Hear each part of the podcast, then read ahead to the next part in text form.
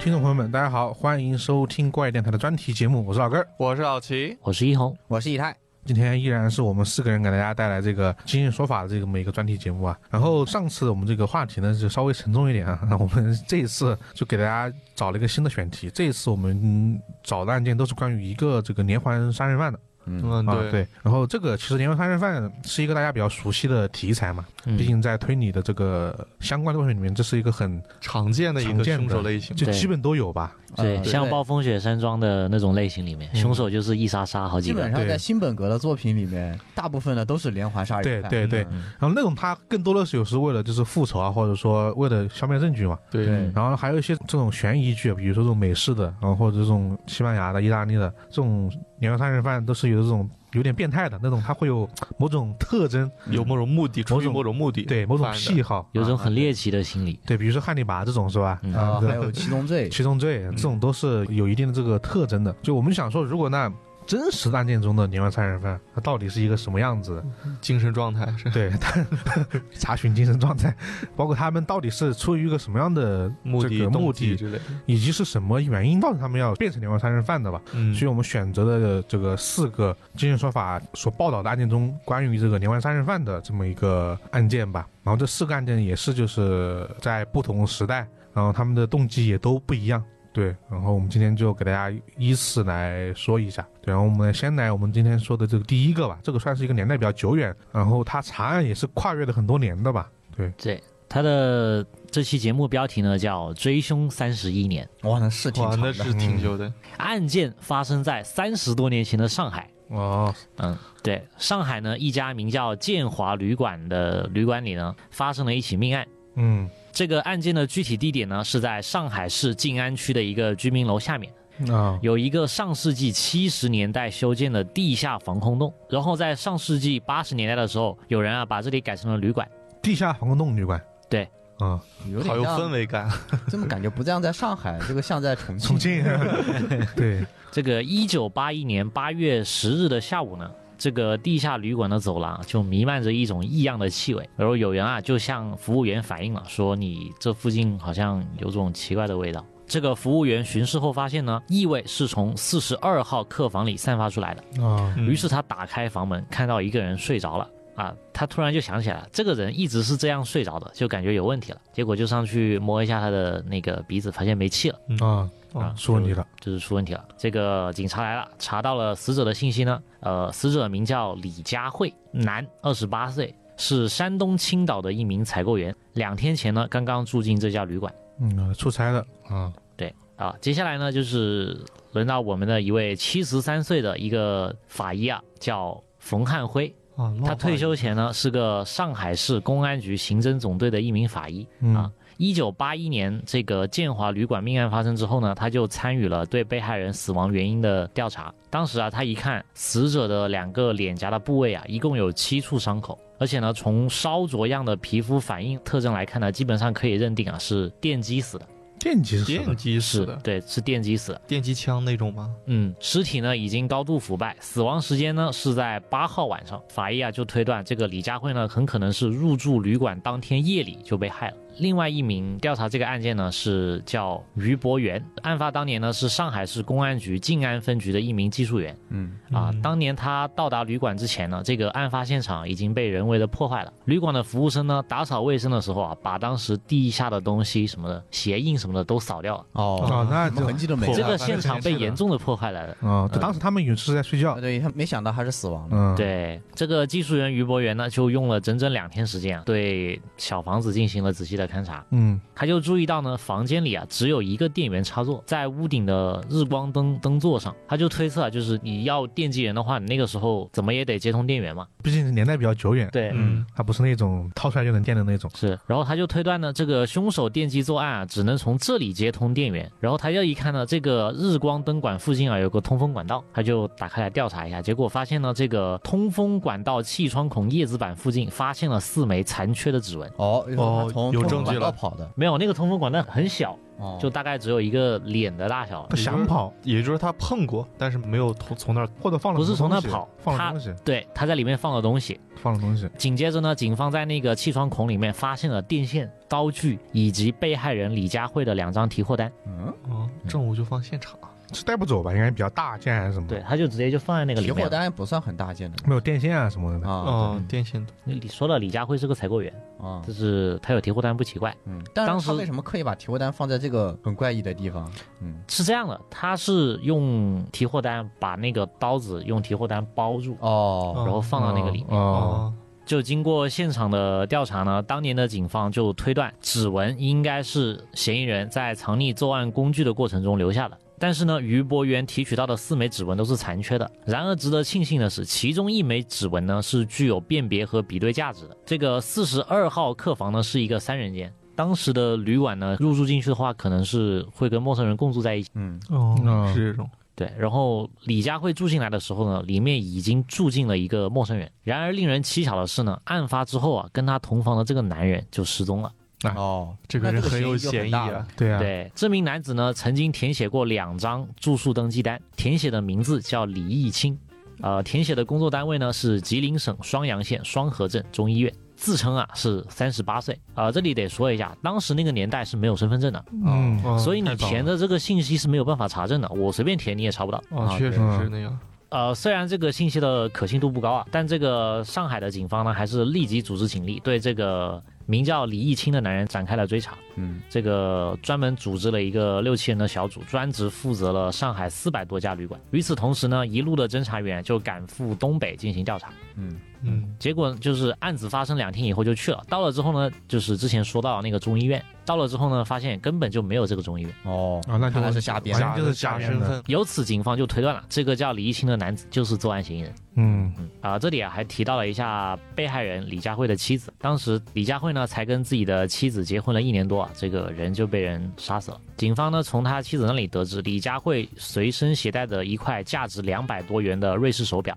一支钢笔、一个皮包、一个铝制的饭盒以及两百多元的现金啊都不见了。那个时候嗯的在两那个时候是那个时候很200值钱的巨款东西那是了，嗯，对，两百多块钱现金再加上两百多块钱的手表，这在上世纪八十年代是一个不小的数目了。啊那个时候工资好像也就几十块钱钱，吧，嗯，十几块、几十块，嗯，是反正很低的。这几乎是相当于呃当年很多普通中国人当时一年的收入，差不多，差不多了。然后再加上这里面还赔了条人命嘛，这个案子呢上头立马就重视起来了。这个上海警方立刻展开了大面积的排查，但是呢出人意料的是，就在这起电击案发生之后的十六天，嗯，在浙江嘉善一家旅馆又发生了一起旅客被电击的案件。哦，浙江对，但所幸的是呢，这枚旅客啊逃过了一劫哦，没但被是电呢死，对凶手呢也跑了。但是他有看到凶手嘛？嗯，这个后面会讲。啊，嗯嗯啊、这个不久之后呢，在江西的上饶和九江又接连发生了旅客在旅馆被电击身亡的恶性案件。但是移动作案啊，呃移动，流但确实窜距离不是很远啊，是是顺着走的嘛？对啊、，不一定，这里还没有说这是不是就是同一个人。嗯哦对只是说也有有可能能啊，也有又可是模能仿犯，嗯，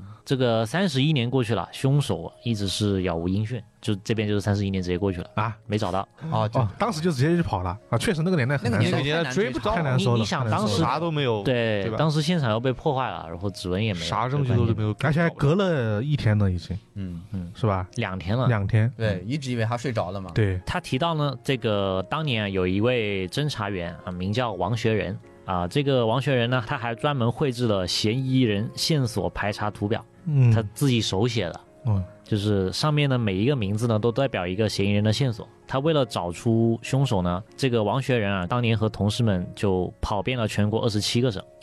是很大的排查力，哇，这真的很大排查力度，嗯，对。他总共呢就查到了，呃，仅上世纪八十年代全国未破的旅馆电击案就有八起，八当时就在想这些案件之中会不会有关联。甚至有可能都是同一个人做的。那这个人的移动能力太强了，就横跨这么多个 省，因为那个年代其实移动不是那么的便利嗯不是那么便利对你不是想走就能走的，那个时候应该顶多就是有一些绿皮火车，而且班次都不会特别特别的多。对嗯，而且主要是他不让你随便走，呃，八十年代应该还好，刚开始还不能的哦，还没那么快，。嗯，嗯，接着后面呢，就提到了呃，上海市文件检验领域的权威专家之一啊，七十五岁的吴善昌，他呢在当时这个建华旅馆电击案发生的时候呢，是上海市公安局的一名刑侦技术人员。嗯，当年呢是参与了案件的这个串并分析工作啊、这个串并分析的意思呢，就是把两起以上的案件从现场的痕迹物证、作案的手法特点、时间、地点、选择目标等方面进行分析比对，判断是否为同一人或同一伙犯罪分子所为的过程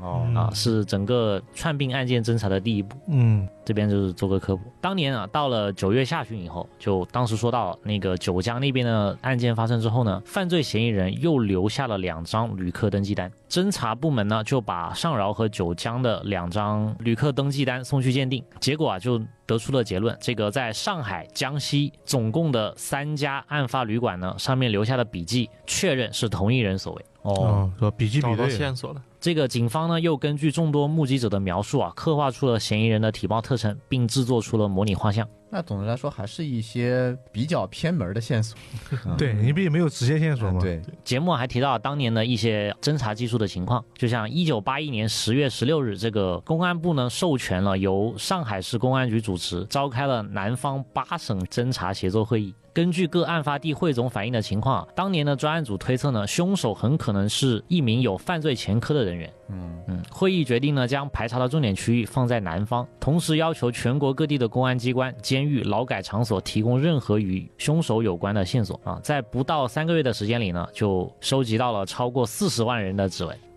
我这个量工作量还是挺非常大的大这全是人工 人工干活，对，那 个时那个时候没有电脑，对全啊部都是手对工翻的全。手工啊，嗯，对，但是呃，由于指纹技术人员当时不太够用，所以呢，作为那个侦查员的王学仁跟前面提到的那个法医冯汉辉也被调去协助工作了。嗯，这个人工对比的速度啊又慢，误差又大。他是主要是下就是下面的一些警员，嗯他，看这个指纹跟凶手的指纹，就肉眼看看着感觉像，就递上去哦了，就大概是这么个流程。然后由那个技术人员确认是不是，那真也的想那确实也只能肉眼看， 真对，的没有没任有何别的其他办法技，术了，嗯，就这个四十万人的指纹呢，在三个月内全部比对完毕。哇啊这个当时每个真的人打挺努力的，当时每个人的工作强度是可想而知的。嗯确实，可结果呢，这四十万人的指纹无一对比成功啊嗯，就都不王学一仁他样们就非常失望。那相当于其实算是断了线索了，对，嗯对，差不多，之后呢，到一九八三年八月啊，这个连环电击案发生两年后呢，当时正当那个侦查工作还在进行的时候，由于工作需要，这个王学仁呢就离开了刑侦岗位啊、进入了上海第一人民警察学校，成为了刑侦专业的一名教师。他临走前呢，将电击案的卷宗复制了一份带在身边，嗯，只要上过他课的学生呢，都听他讲过这个案子。就属于是还是想破啊，对，不想放弃，说不定什么时候出了个神童，啊 给他帮忙帮他给他破破了了这个案子。有一个接受采访的这个学生啊，就是说，嗯，这个王学仁啊，把这个案子作为一个案例来讲，可能是对于自己没有成功破获是有一种遗憾的。嗯对，这个三十多年过去了，这个凶手依然是逍遥法外的。当年参与调查的一些侦查员啊和那些刑警队长、啊，可能都过世了。哦，对，太久，这时间太长了，对，三十一年真的很久，案发现场呢留下的那枚残缺不全的指纹呢，也成为了三十一年中警方追凶的一个最重要的线索。然后这条线索呢，也是一代一代的传承到了上海的几代刑警手中。就一直保存下来了，嗯，对必须要破了这个案子。嗯，后面呢，就是讲到了这个上海市公安局刑侦总队刑事科学技术中心指纹室，就是啊，时间开始推进了。这应该也有技术的进步带来的啊、哎变化，有一套、嗯对，已经有了一套指纹识别比对系统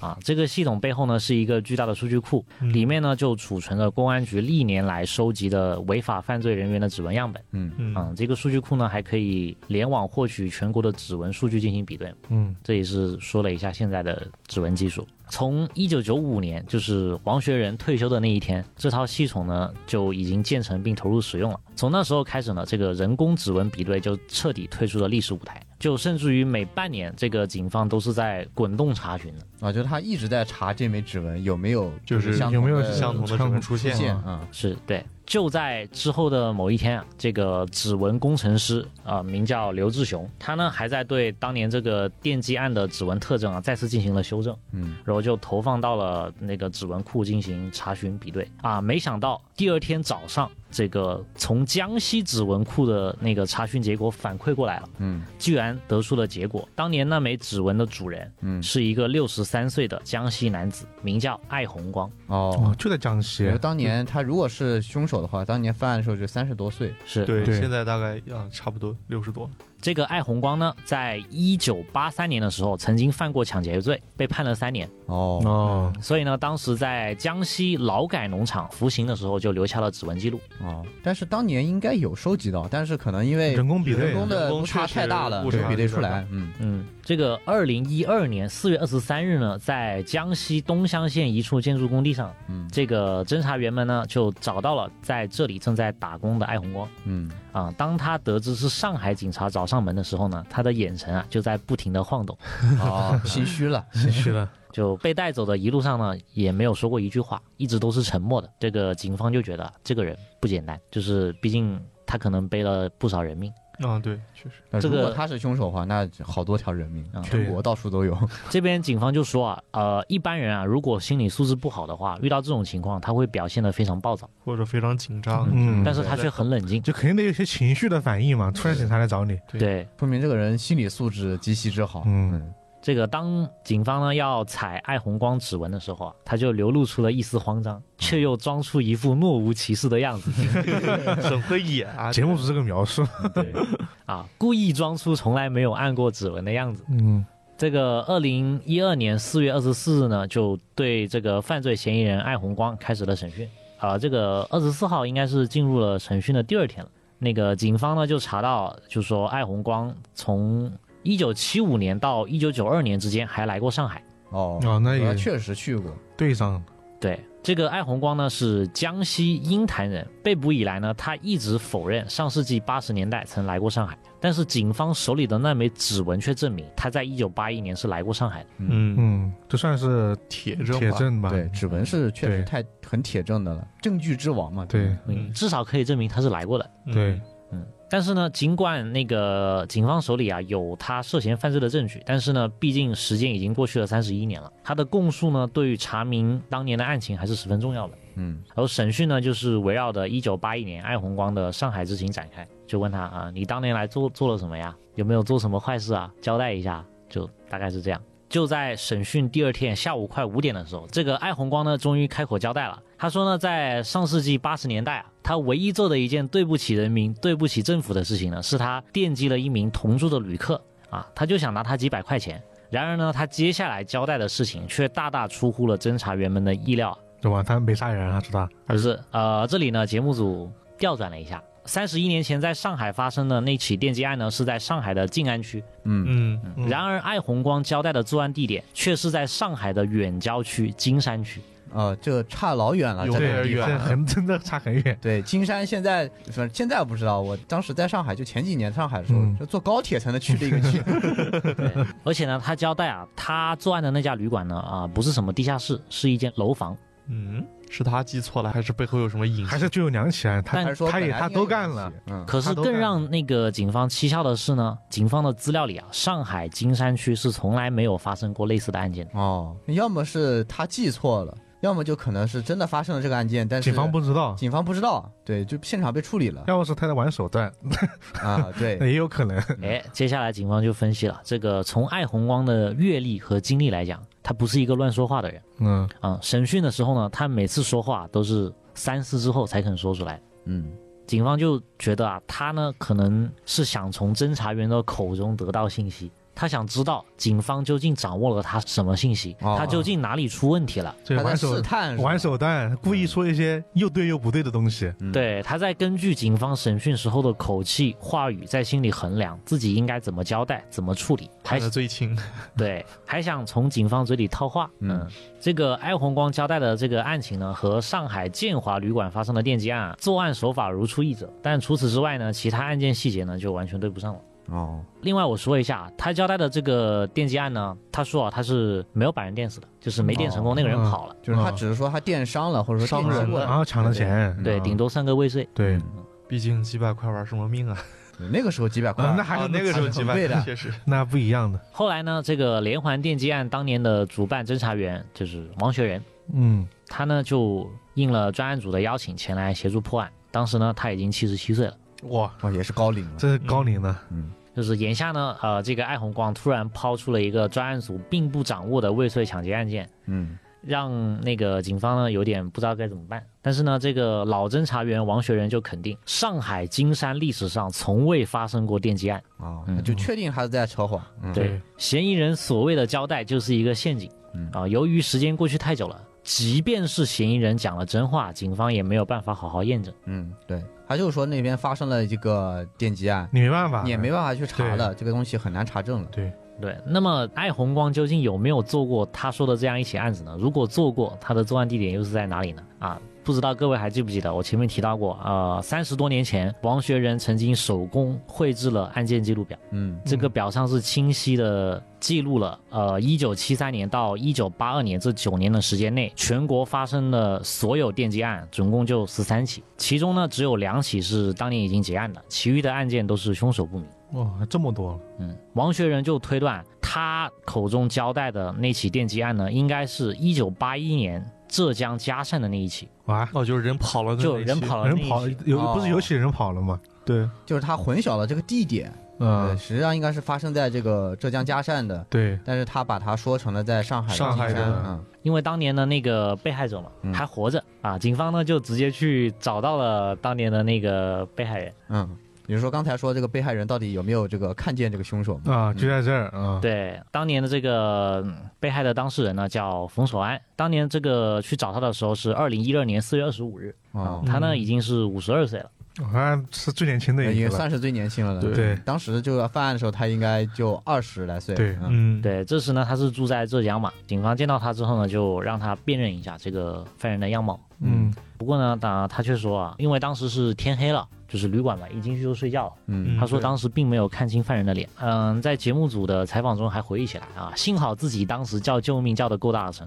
把那个服务员引来了。嗯哦，然后呢，那个凶手听到动机就赶紧跑嗯掉跑了。了，我还以为是他年轻力壮，他打得过那个，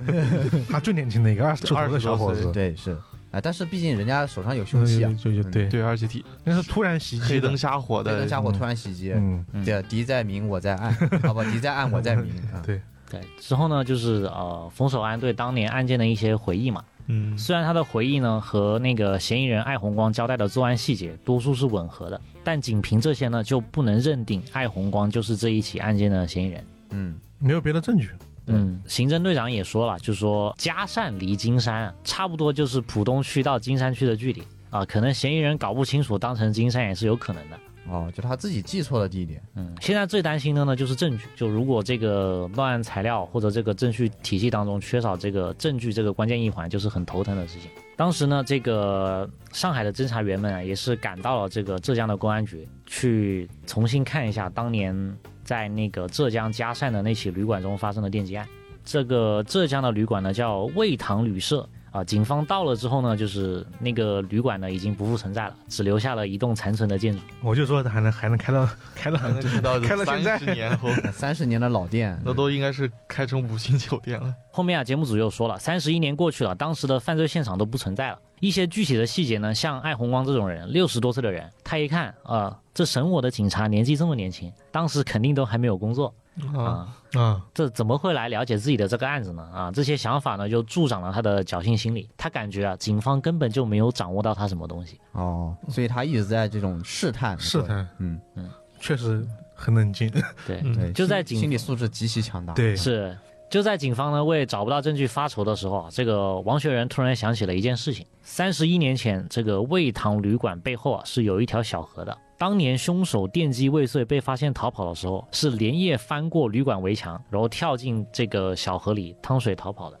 嗯，啊、这个情况呢是只有警方内部知道的，外部人是不知道的。哦，开始问话的感觉，那种桥段，对，对，然后到了这个沈爱红光的第三天呢，嗯就开始问他当年你电击未遂之后的逃跑过程。嗯这个艾红光就是这样回答，就是啊、我跑的时候就开了门，就到了一个小院，小院里有个围墙，围墙不高，大概就两米。我翻过围墙之后，啊，不知道下面是河还是小溪，反正是有水，然后我就从那里游过去了。哦，一致了，那这就暴露了呀，对，对，这个由此警方就判断呢，如果这起案件不是这个犯罪嫌疑人做的，他是交代不出旅馆后面还有一条小河的，嗯没有这么惊人的，的相似的肯。定是对懂的人。对，由此呢，这个警方啊就可以认定了，他交代的这起案件呢，就是魏塘旅社的电击案。嗯，这个艾红光交代的在金山市实施的情节较轻的案子，不过是在试探警方的虚实。嗯都是一些小花招罢了。嗯，对，作案手法是一样的嘛，不过被害人没有死亡。嗯，这个没有死亡就说明呢，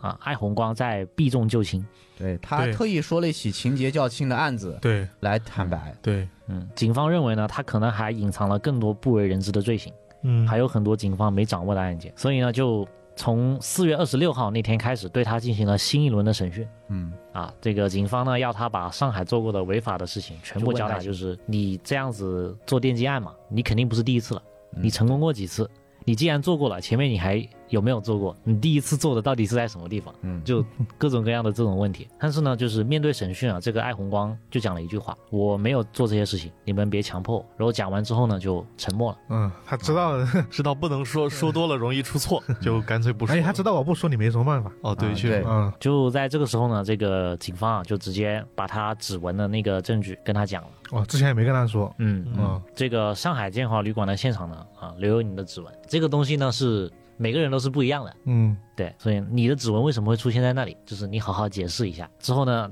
他他也继续是沉默嘛。这个警方呢依然是啊什么都不嗯说，是，然后这个警方呢就软话硬话一起说了，就说什么啊，我们中国人啊讲的就是善始善终啊，不要老是将错就错，一错再错。你刚来的时候我就给了你机会啊，嗯就是这种话。就意思就是你不说，我们也有办法，就是把你定罪的。嗯，，嗯对对，这个也是指纹是个非常强有力的证据。对嗯，你逃不掉的。就在这种审讯的攻势下呢，在四月二十七号晚上，艾红光最后的心理防线被突破了。啊啊，他知道这个事情躲不过去了啊。那天呢，他说他想去上厕所的时候，突然就向警方跪了下来啊，说你们不要再这样继续下去了，求求你们放我一条生路吧，救救我吧。啊，嗯，然后最后呢，艾红光就把当年作案的细节都交代了。嗯，这些作案的过程啊、细节呢，都跟警方案卷上记录的完全吻合。他的确就是上海静安区建华旅馆电击案的凶手。哦，同时呢，他也是一九八一年江西上饶和九江那两起旅馆电击案的凶手。哦，就确实是这个连环杀人犯。嗯，对他交代的旅馆电击抢劫案件的总数呢，达到了四起，电击致人死亡呢，总共三人。啊，那就是之前提到这四起电击案，对对嗯对，然后节目的最后呢，是侦查员王雪媛七十多岁了，嗯他那个时候还在给被害人李佳慧的母亲写信，然后说我是上海市公安局的刑警，特进来信向您通报一个迟到的消息，啊，时隔三十一年了一个迟到的对消息，对。犯人抓到了。所以他这个人，他就是单纯的目的很单纯。求财就就是是抢抢劫劫求财嘛，嗯，嗯，主要是那个年代确实在这个追查上比较，力不从心，嗯，对，，有点难做。就技术手段啊和各个方面都不是很完备，包括像人连身份证都没有，就旅馆登记都是随便写的假信息，你在这个人群里面大海捞针确实太难了，嗯，嗯，甚至你想去找这些有犯罪记录前科的人去比对。都很难对，啊！四十万个人的指纹，哇，这种嗯什手么样工恐比怖对的，真什么样的恐恐怖的工作量啊！太难了，警察。比较感慨的呢，就是要知道这个案件是跨度三十多年嘛，嗯对就是在这中间呢，这个一代代刑警都没有放弃。嗯，对，嗯，而且确实是这个技术手段就是更新迭代之后，这样的一个最终这个罪犯还是难逃法网对，他就很像之前我们讲那个二十五年那个案件，啊。对，对也是对因为技术迭代了，然后才对有了这个最终 DNA 的追这查个了检验技凶，术手到底是谁。对，因为嗯这种流窜作案是真的，他其实就不像说电视剧里面他有那种变态的这种癖好嘛，啊对他就抢完他就走，对，就是求财嘛。对你嗯这种就反而很难查嘛，你没有什么别的，找不到什么线索。呃嗯对主要是当年这种人口信息登记啊，以及各个方面的追查的东西太少了，就主要是没有身份证一个人是我嗯是对当时看到有点惊讶。不是你其实到后面有身份证，你也不是所有旅馆都用身份证登记的，嗯，其实也很难查。对，包括我们后面提到的几个案子，就是有身份证的时代，也不好查的，嗯，因为他总有躲避的办法，嗯，但是随着这种技术手段啊，以及现在这种信息网络的这种铺开，追查的这个方法确实是越来越多了。嗯，嗯，现在就不知道全国其他几起，然后说总共不是十一起嘛，对，然哦后两其他几起定案嗯嘛，是没有结案的然。后他干了四起嘛，嗯，啊，对，对，这还有好多起还呢，有剩下很多起，这电击案子居然是当时的一个，热门案件，这也属于这是个模仿犯，罪的手法是我没有想到的，对对，确实是很难想到，而且电击某种程度它很难留下伤口，嗯，现场也不会有血啊或什么，甚至嗯对主管服务人员都认为他只他只是是睡睡着着了，了嘛就，睡了很久，对，仅仅只是这样，就确实相对来说让我想起了那个紧闭的门扉， 对就是也是死于这个电击嘛，嗯而且他做了很多的这些手法是为了这个掩盖他尸死体亡的，让尸体去哦延让迟尸被发对现嘛，对，对，因为电击是小说里面比较常用的一个方法，确实它能够，实现很多的一些轨迹。对，嗯，对而他这里面确实这个电击的手法也很大程度上的干扰了侦查。嗯，主要是当年的旅馆就是一般是两三个人同住一间房，都是陌生人都，陌生，就很恐怖啊，这个事情，你细想想，就是你进去那个人，他就等你来的，对，啊、对，就是嗯你只要你不认识，识他我，必抢你，啊、对，而且加上那个时候治安真的很差，嗯，对，就是真真的很差。就感觉你开盲盒一样，你这就这个人他可能先进去嘛，就只要来一个人我就直接抢了，我为了突袭你嘛，嗯我这件事想想就很恐怖，，对，就是你旁边就不暗影里面不知道藏了个什么东西 对啊突然就杀出来了。对，对，就感觉那个时候吧，就是你出去这种住旅馆，还真的是得身上得带点防身的家伙。嗯是，而且这个人后面他居然就突然就停止作案了，啊，对，抢了几起之后嗯就突然停止作案了，对，但是就是抢了这么多起，还是工地打工，依然没没有让他变得富有起来。不是啊，他是犯了几起电击案之后，因为一桩抢劫案被抓进去了。哦，又被抓了。哦他抢劫案是在后面犯的是吧后？对，哦，我以为抢劫案是在前面犯的，哦，所以说他还是怎么说跑不掉，像这种惯犯，他就是被抓是他的钱一定是被他挥霍走的，他一定会再次去犯案的，嗯去犯案。嗯这样的人就是农场才是他最终的归宿。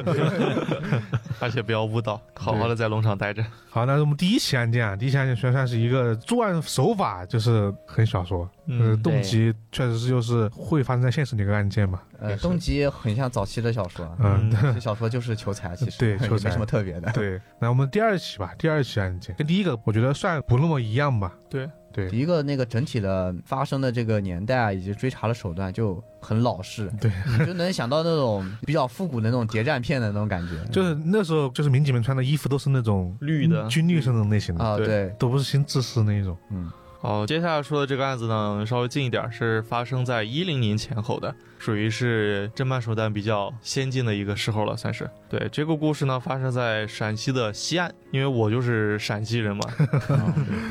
所以说我很 听熟，到悉是吧？非对常我熟听 到悉一些办案民警说那些我比较熟悉的方言，就有点属很思乡之 情。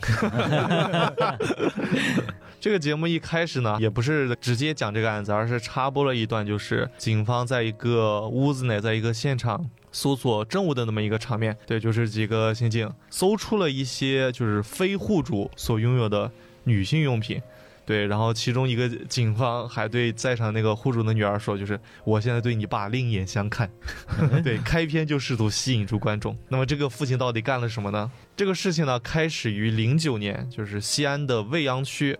周边的一个村落，距离村落大概一公里左右吧，一个果园的一个旧屋子里面，嗯，对，地理环境比较复杂。在这个破房子里面呢，发生了一起强奸案。对，被害人呢是当时二十三岁的化名小敏，她的职业呢是酒吧服务员。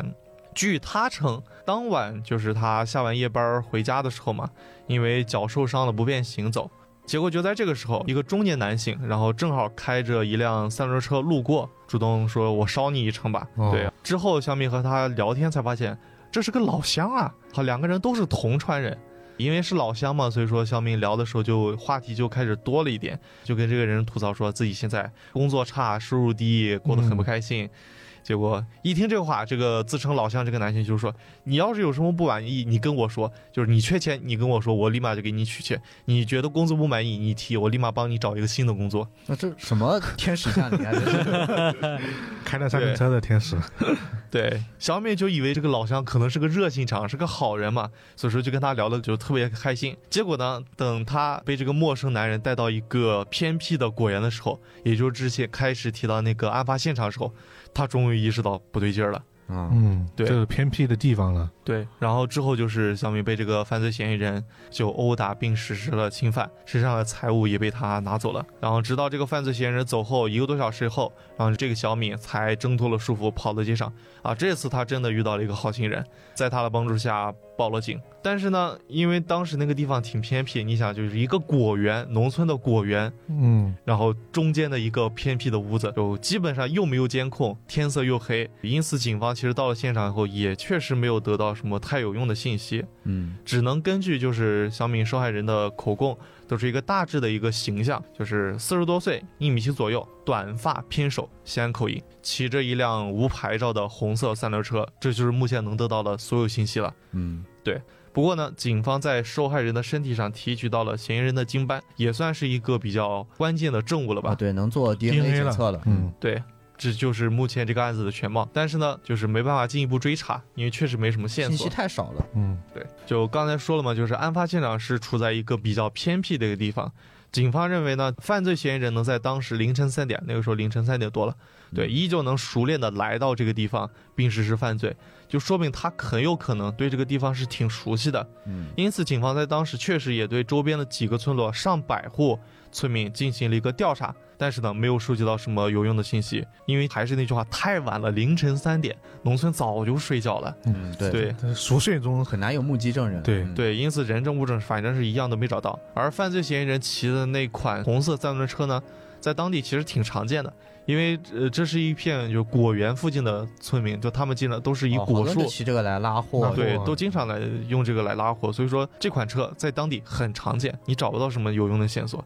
嗯因此呢，他们的调查进度就卡死在这儿了，嗯对直到二零一三年再犯案了。哦，对嗯惯犯，对，在二零一三年的八月十号，还是西安，也是在一个比较偏僻的地段儿。这次的被害人呢是一个已经毕业的大学生，化名小芳。据她称，这次也是大概在凌晨三点多的时候，她和她的男友从酒吧出来，就是说开着车回去嘛。嗯结果呢，在半路上闹了一点小矛盾，赌气下车了。她赌气下车了，男朋友也赌气把车开走了，就哦把她一个人撂在那真儿。大两个人，对，这胆子也真大，真的这么说呢。小芳呢，她因为刚闹了矛盾，所以也不愿意打电话说你开车回来把我接走，就这么一个人走着。然后就在这个时候，路边又驶过了一辆红色三轮车， 对，哦上面坐着一个穿保安服的中年男人，哇，这有那种 那种电影的味道了，对 是的，就是《电锯惊魂》数据。这个红色三轮车这个意象是太重要了，太 重要了，太重要了对，因为这个地方确实有点太偏僻了，因此小芳其实原本是说想问个路，就看从哪儿走能找到公交站之类的。但是呢，因为这个人挺可能挺热心的，装出很热心的样子，说你直接上车吧，我把你拉走。对，两个人又聊了起来。因为这个男人就跟小芳说，就是我也有一个女儿，就是跟你差不多大，正在上大学。因为听到这句话，可能小芳就有点放松警惕了。你你想，一个有女儿的男人应该不会出来就是干一些坏事儿什么的吧？对，对，你怎么知道他说的是真的 呢？是结果呢，等到这个三轮车驶向进一个废旧工地的时候，他终于意识到又不对劲儿了。啊真没有用，换了个 人啊，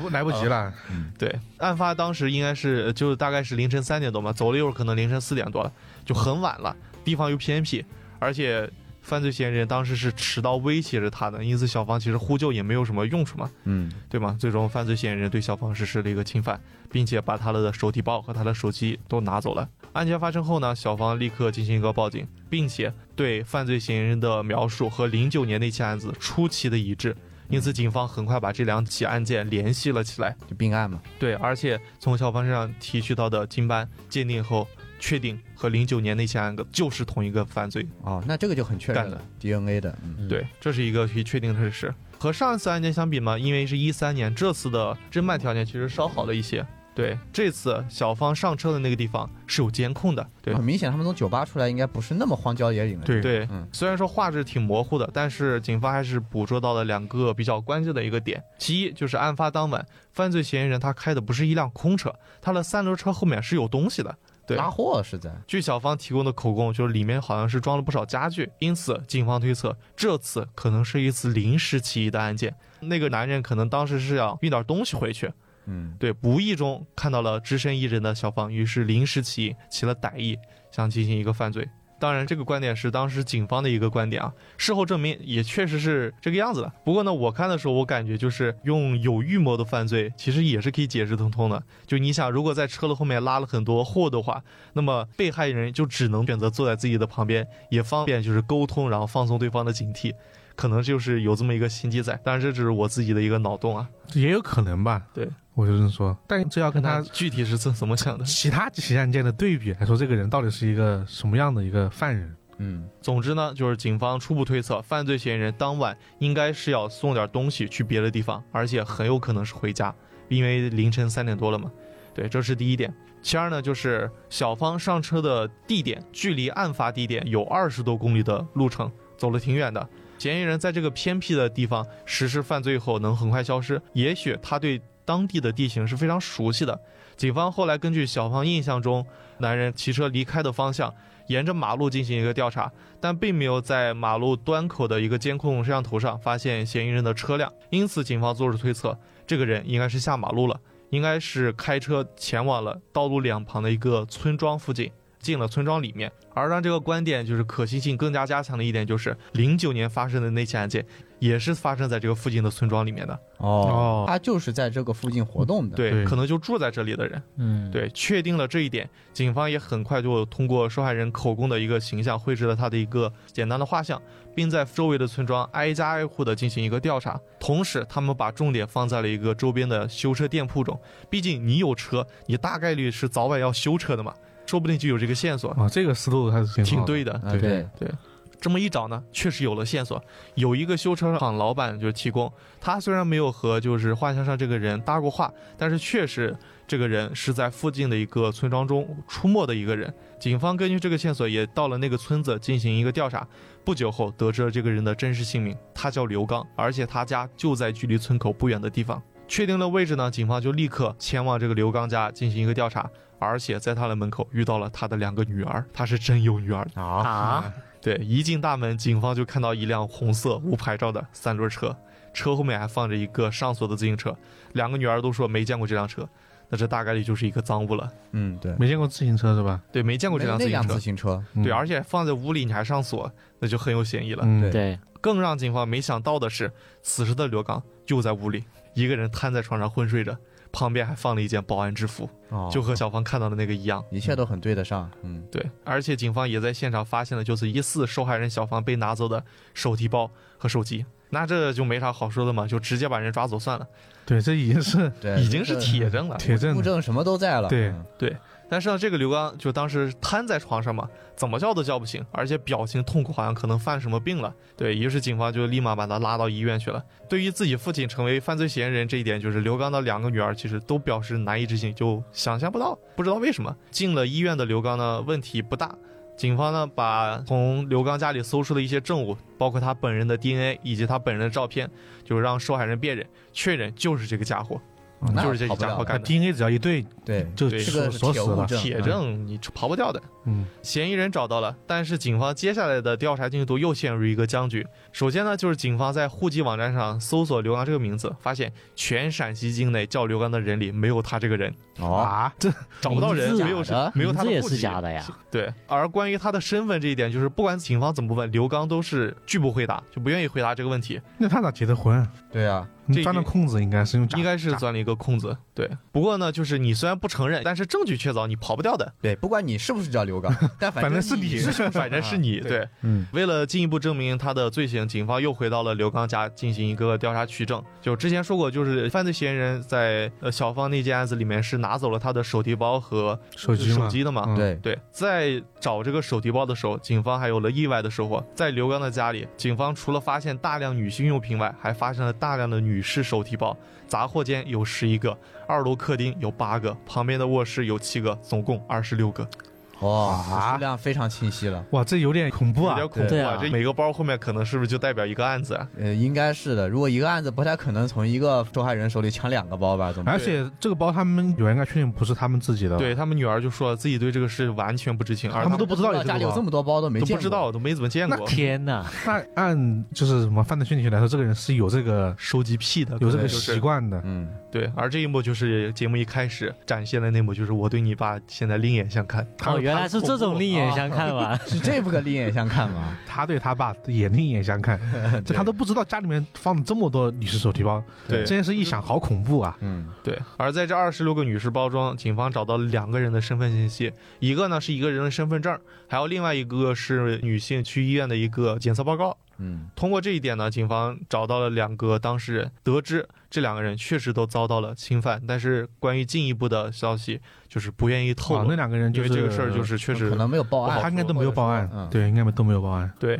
办案民警当时也就是想，因为这个案件性质的问题，就是导致很多人在受到伤害后，他不愿意报案，也不愿意提起这件事情，对，也就是这对一点助长了这个刘刚的嚣张气焰，导致他屡次进行一个犯案。而对于就是已经确定的这新增的这两起案件，犯罪刘刚依旧不愿意沟通，就是直到最后就是问了很久，他才说自己犯了这四起案件，但是不愿意承认更多的。而对于那些多余的包的来历，他自称是从一个已经找不到来历的收废品的那里得到的，那个人给他的，这个就属于那个肯估计就是瞎编的一个，那对，呃这但是你纯又属不能扯淡，了但是你又不能去证你伪不它能。没办法，嗯但证没是明你办法没有证办明。法去对通过这些包，单纯凭这些包去定如罪。果包里面没有东西的话，，对，包里面干干净净，找不到一点就是能证明他主人身份的一个信息，就找不到，没办法。嗯，对，包这边的事儿是一边办着，而关于刘刚的真实身份的调查，就很明显，刘刚这肯定是一个假的身份嘛。嗯，对对，因此呢，在刘刚进入这个看守所以后，警方一直在观察他的一个精神状态。在这期间呢，刘刚在刚进看守所的时候，表现出是一个拒不合作、状态暴躁的一个精神状态。到了之后，他又开始变得有些沉默寡言，就是不爱和人沟通。再到之后，他又开始和主动和看守所的一些犯人进行一个沟通。经历了这么三种的一个精神状态变化，而和刘刚沟通的犯人里面，就有警方埋下的暗线。 哦，哦啊，这个办案手法很好，就怎么说呢？这个手法，它如果用的好，那就是好；用的不好，那就是我们上次说的 那种情况了。对，据这个就是暗线称嘛，就是刘刚其实并不避讳他在犯了一些强奸案里面的一些事情，这个其实是让警方有些诧异的，因为犯了这种类型案件的罪犯一般是很避讳就是讲案件的经过的，而且强奸本身就是一个重罪，但刘刚却有些明显不合常理，他不忌讳去讲这些事情，他甚至有点小炫耀，他既然都拿包了，说这种人他是有一种就是怎么说呢连环犯罪案犯人的一个对，他是想强调就是心自理己嘛。嗯，对，对，而且再加上本身就是他的状态就有一些不太对劲儿，而且这个人身份就是成谜，不知道他的真实身份是什么。因此，警方猜这个家伙可能身上背着一个更大的案底。警方也从就是当地的那个村主任，还有就是刘刚妻子的家人那里打听的刘刚的信息，得知刘刚一开始是一个搬水果的工人，对、嗯他和当时就是身为水果商的后来的刘刚妻子相认了，并且恋爱了。但是呢，因为他身份不明，所以说妻子的娘家人其实一开始不是很同意，就是连这个人跟小是啥都不知道。嗯，但是呢，刘刚的妻子就执意和这个人结婚，对，还生了两个孩子。哇，哦这个剧情好似曾 相识啊，对，只不过呢，就是他的娘家人从刘刚当时的口音判断，这个人好像是个河南人。而且事实上，就是之后发生的那两起补充的那两起案件里面，确实有一起刘刚是以河南人老乡的身份去诱骗受害人上当的。哦，，对，可是呢，警方在河南当地进行进一步调查的时候，却并没有发现和刘刚有关的一个信息。为了寻找突破口呢，就是看守所的警方也开始对刘刚晓之以情，动之以理，就明里暗里打探他是不是有其他的家人什么的，就还说你看你两个女儿，还有一个保研了。真保研了，啊，对真的，你对得起你女儿吗？你侵犯那些对是那些无辜的姑娘，对吧？嗯这样日以继夜的说了很多以后，好像终于有了效果。在某一天晚上，刘刚在梦里说梦话，然后说他想他妈了。对，而刘刚说的口音是山东青岛口音，啊哦，是河南人不是河南的。 这还有两层伪装 呢。啊，对，知道了这个线索呢，警方也迅速展开了调查，终于找到了刘刚的真实身份。他的真名叫刘尊松，二十四年前涉嫌故意杀人，出逃至今。 天啊，还是哎个他老家真的是山东，对，他是学了青一门河南的外 语，岛，然后待在西安。 哦天啊，这这个逃杀人犯哎，逃犯逃哎，对难怪要隐姓埋名，嗯，对，不能确实暴露。嗯，至此呢，就是刘刚的真实身份确定了，但是比较遗憾的是，无法确认刘刚所犯的所有的罪行，因为那些包他不交代，警方也找不到什么相关的线索，确实无法证实就是那些包到底原主人是谁除。非是这个被害人自己主主动的的对主动的去对报案，否则确实是很难去进行界定的。而且他这个，说实话，就是可能警方跟我们一样也很怀疑，包括听众朋友们可能也很怀疑，但你没有证据就是没有办法。对，嗯确实没对办法。按照现在这个四起案件来说，他应该是有一定时间是，他应该是那种规律型犯案犯案，他应该对啊过一段时间他他就会有这个犯案欲望，他就会去作案很明显是惯犯了。惯犯。因此呢，反正就是在节目的最后，就是主持人也把那些包的照片展示出来，就告诉大家，如果有你能提供线索的话，就尽快帮警方一把吧。嗯，对，哎，但是那起杀人犯，就是他再逃的那起杀人案，应该那个是逃，肯定那逃个不了，逃不是要了定罪嗯的，那定罪的、对那个，基本上他就那一算，应该也算是死刑了。 啊 对，差不，多。对四起案件，在逃期间还犯了几起强奸案，嗯可能还不止四起。这种情况下，你的罪行很重啊。他这个案件就是真的是那种犯罪心理学可以分析的那种类型的人。对他把自己伪装的很好， 对，他这个杀人在逃期间不断的，应该我可以推测屡出次来，犯对对对，犯了很多起的强奸案，但他依然可以让自己保持一个怎么说，还算是和谐的家庭，是啊甚至还有两个女儿。 对他的啊，老婆甚至还挺信任他，对，就对让这个来历不明的人甚至嫁给他了。对而且你说他的犯罪动机，其实也搞不懂他到底为什么，就是在逃期间还要屡次犯，而且是在有一个家庭的情况对，下。明明家庭那么圆满，哇，好多杀人犯都是这样的，都是有自己完美家庭的，这种就是一种很就是人性当中的对这种很黑暗暗复面杂的啊、嗯暗面的，对，可能就是因为逃得太久了，心理变态了，而且不他能也不好本身说可能有这个案件杀人这个案件在身，他本身有前有一科的这样的一个罪犯，他本身来从这个人来说，他就是不安全的，他可能极有可能再次作案，就无论是杀人案件还是其他的那种恶性案件，他就是有再次作案的可能性的。可嗯能也有一些肆无忌惮的，就嗯对，反所以正说你已经来历不有明案的子了人，真的还是要确实要小谨心慎一点。要小心，他为什么隐姓埋名？是你为什么来历不清？对吧？你你从哪来的？为什么不能够讲清楚呢？我觉得嗯这确实还是要小心这样子一个情况。对哦，这就是今天的第二起案件。啊。那接下来是这个第三起案件啊，它这个播出时间是二零一三年，然后它名字叫《迷途的羔羊》啊，就是这我我们选的这个案件呢，是一个我觉得是应该是今天最恶性的一起案件了。啊嗯确实也是最让人无奈的一起案是最件。恶性的一起案件了。然后它这个时间是发生在二零一二年的八月初啊，这个湖南省的武冈市公安局接到报案，说在当地这个湾头桥镇啊，有一对夫妇呢被人这个发现，就被人杀死在了家中啊，这个尸体呢就倒在这个两张床之间的这个空地上。两具尸体呢，基本上就是高度腐烂了。对，因为之前这个家里人呢，在外这个工作的这个女儿联系不到父母，哦所以托邻居去查看，一查看呢，从早上到晚上都没人应门，然后他进去看，看到就发现这个尸体。这法医呢，这个对尸体进行一个初步的检验啊，就嗯因为这高度腐败了嘛，很多地方甚至都已经白骨化了啊，这个尸体基本上就已经死去了九天左右了，然后身上有多处的致命刀伤，然后呢，从刀口的形状来看呢，应该是有两种的刀具，嗯所以警方初步判断呢，凶手至少是两个人。嗯，嗯，对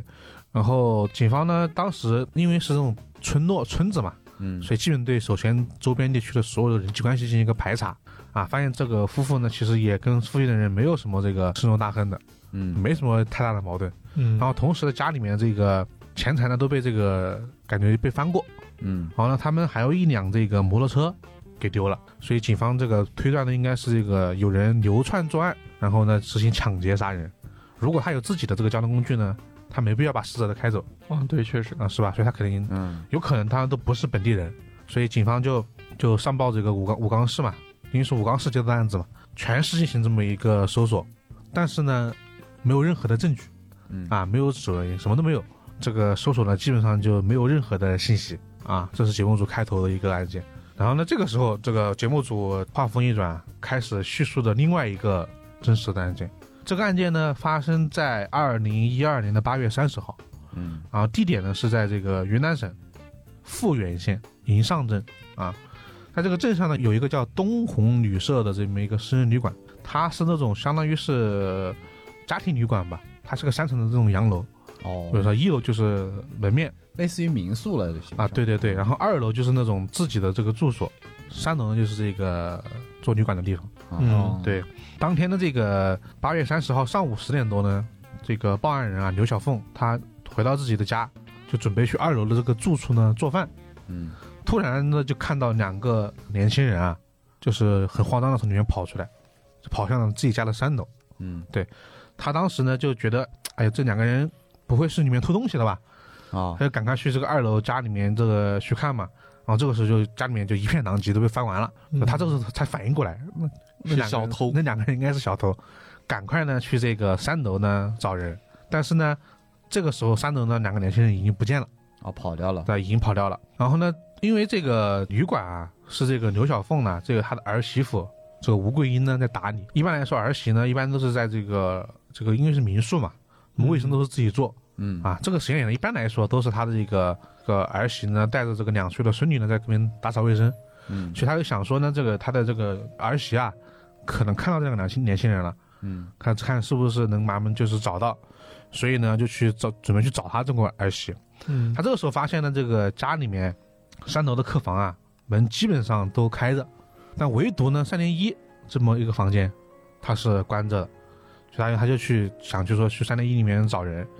这个他一打开三零一的房间，发现地上一滩血迹，哦，出事儿啊了，，对，出事了。儿媳吴桂英呢就倒在了这么一个血泊中。就是他的儿媳，对，明显就是已经被人给这个杀掉了。嗯，然后呢，两岁的这么一个孙女呢，佳佳呢，就是已经不知去向。哦，不见了，所以这个时候，牛二凤就马上意识到，就是人被杀了，就是孙女呢可能被别人带走了，嗯，就大喊着就是杀人了，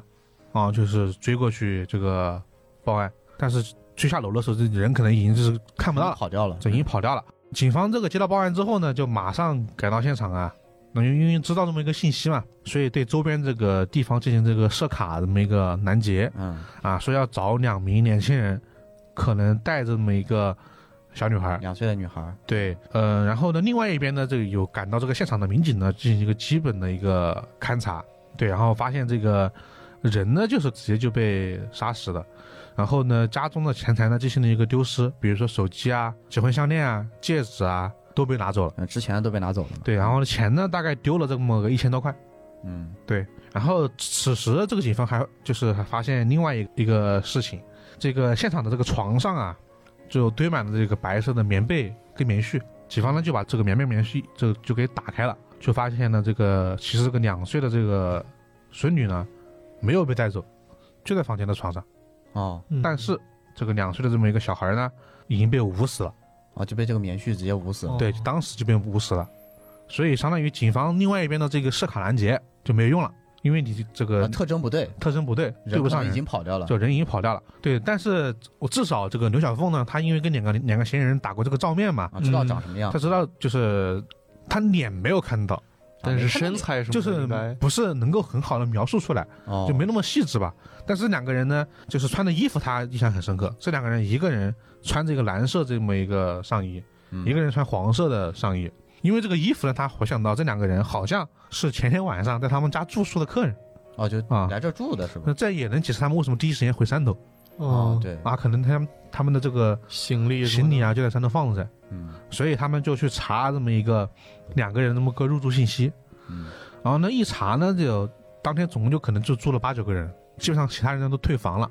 只有两个人没有退房。这两个人呢，一个人叫唐少东，一个人呢叫这个刘青南。嗯，然后呢登记的住址呢是这个大河镇清平村，啊，房间呢是这个三零二。对，这个大河镇呢就在案发的这么一个这个银上镇的这个周边，反正就相邻吧。嗯没有很远，所以警方就马上就是派人啊去这个大河镇清平村呢进行一个这么一个人口的一个调查。嗯，一查之后发现呢，哎，这个刘青南呢跟这个唐少东两个年轻人不存在，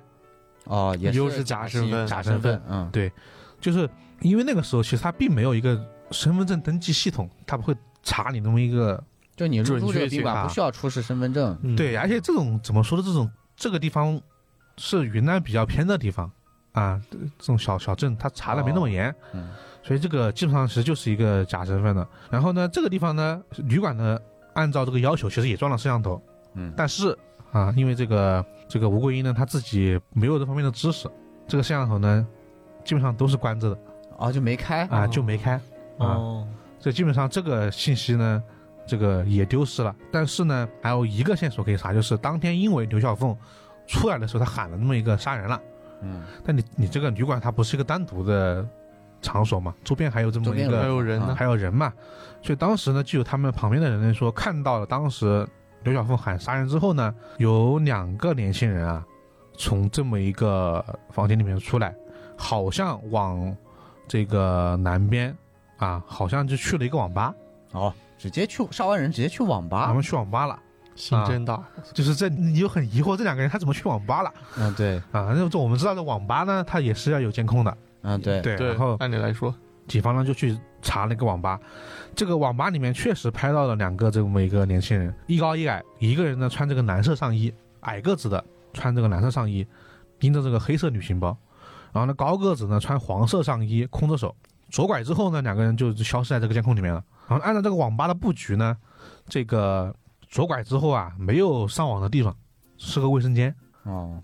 然后呢，过了一段时间之后，两个人又再次在监控里面出现了。这个时候，这个矮个子年轻人手上这个黑的手提包没有了，变成两个小袋子。然后呢，这个那个黄色的这个高个子年轻人啊，他这个衣服也换了，他换成了白色的上衣，哦，手上也都是两个小袋子。啊，警方这么一看，哎，这两个人在卫生间里面留了留了东西，嗯，对，是吧？你这这东西全换过了嘛？嗯，然后呢，赶快去这么一下找，果然网吧的卫生间里面找到这个黑色的这个旅行包，里面呢有两双旅行鞋，然后呢两件衣服，鞋子上呢有血迹。哦，所以啊他们是去处理身上的这些犯案的对痕迹去的，然后呢，这个血迹，警方做了一个 DNA 的这么一个对比，确实就是吴桂英的这么一个血迹血迹，哦，啊。然后呢，他这个房间里面这个血迹里面不是有那个鞋印嘛，对，也和他这个鞋子能够对上，这两个人应该就是杀害吴桂英的这个凶手凶手嫌疑人了。当时这个还为了这个保险嘛，你毕竟还让这个再对比一下嘛，让刘晓峰呢也去做了一个这个通过视频看两个人的长相，嗯，应该也是两个人了，对。但是除了这么一个我妈之外呢，就没人看到了，因为换装了嘛。哦，嗯，对，对，而且这两个人其实没有跟我妈那么一个人打招呼，对就他们就径直就进卫生间了。哦还是嗯这个反侦查的意识还是很强，对他们两个就直接就就就走了，走了之后，那警方只能就是怎么说呢？土办法，地毯式搜查，啊，就就查这两个人，就只能就就是往往边上查了。所以他们就去通过这个，就无论是他们走的这个从网吧出去之后的可能的这个行动方向，警方都查了。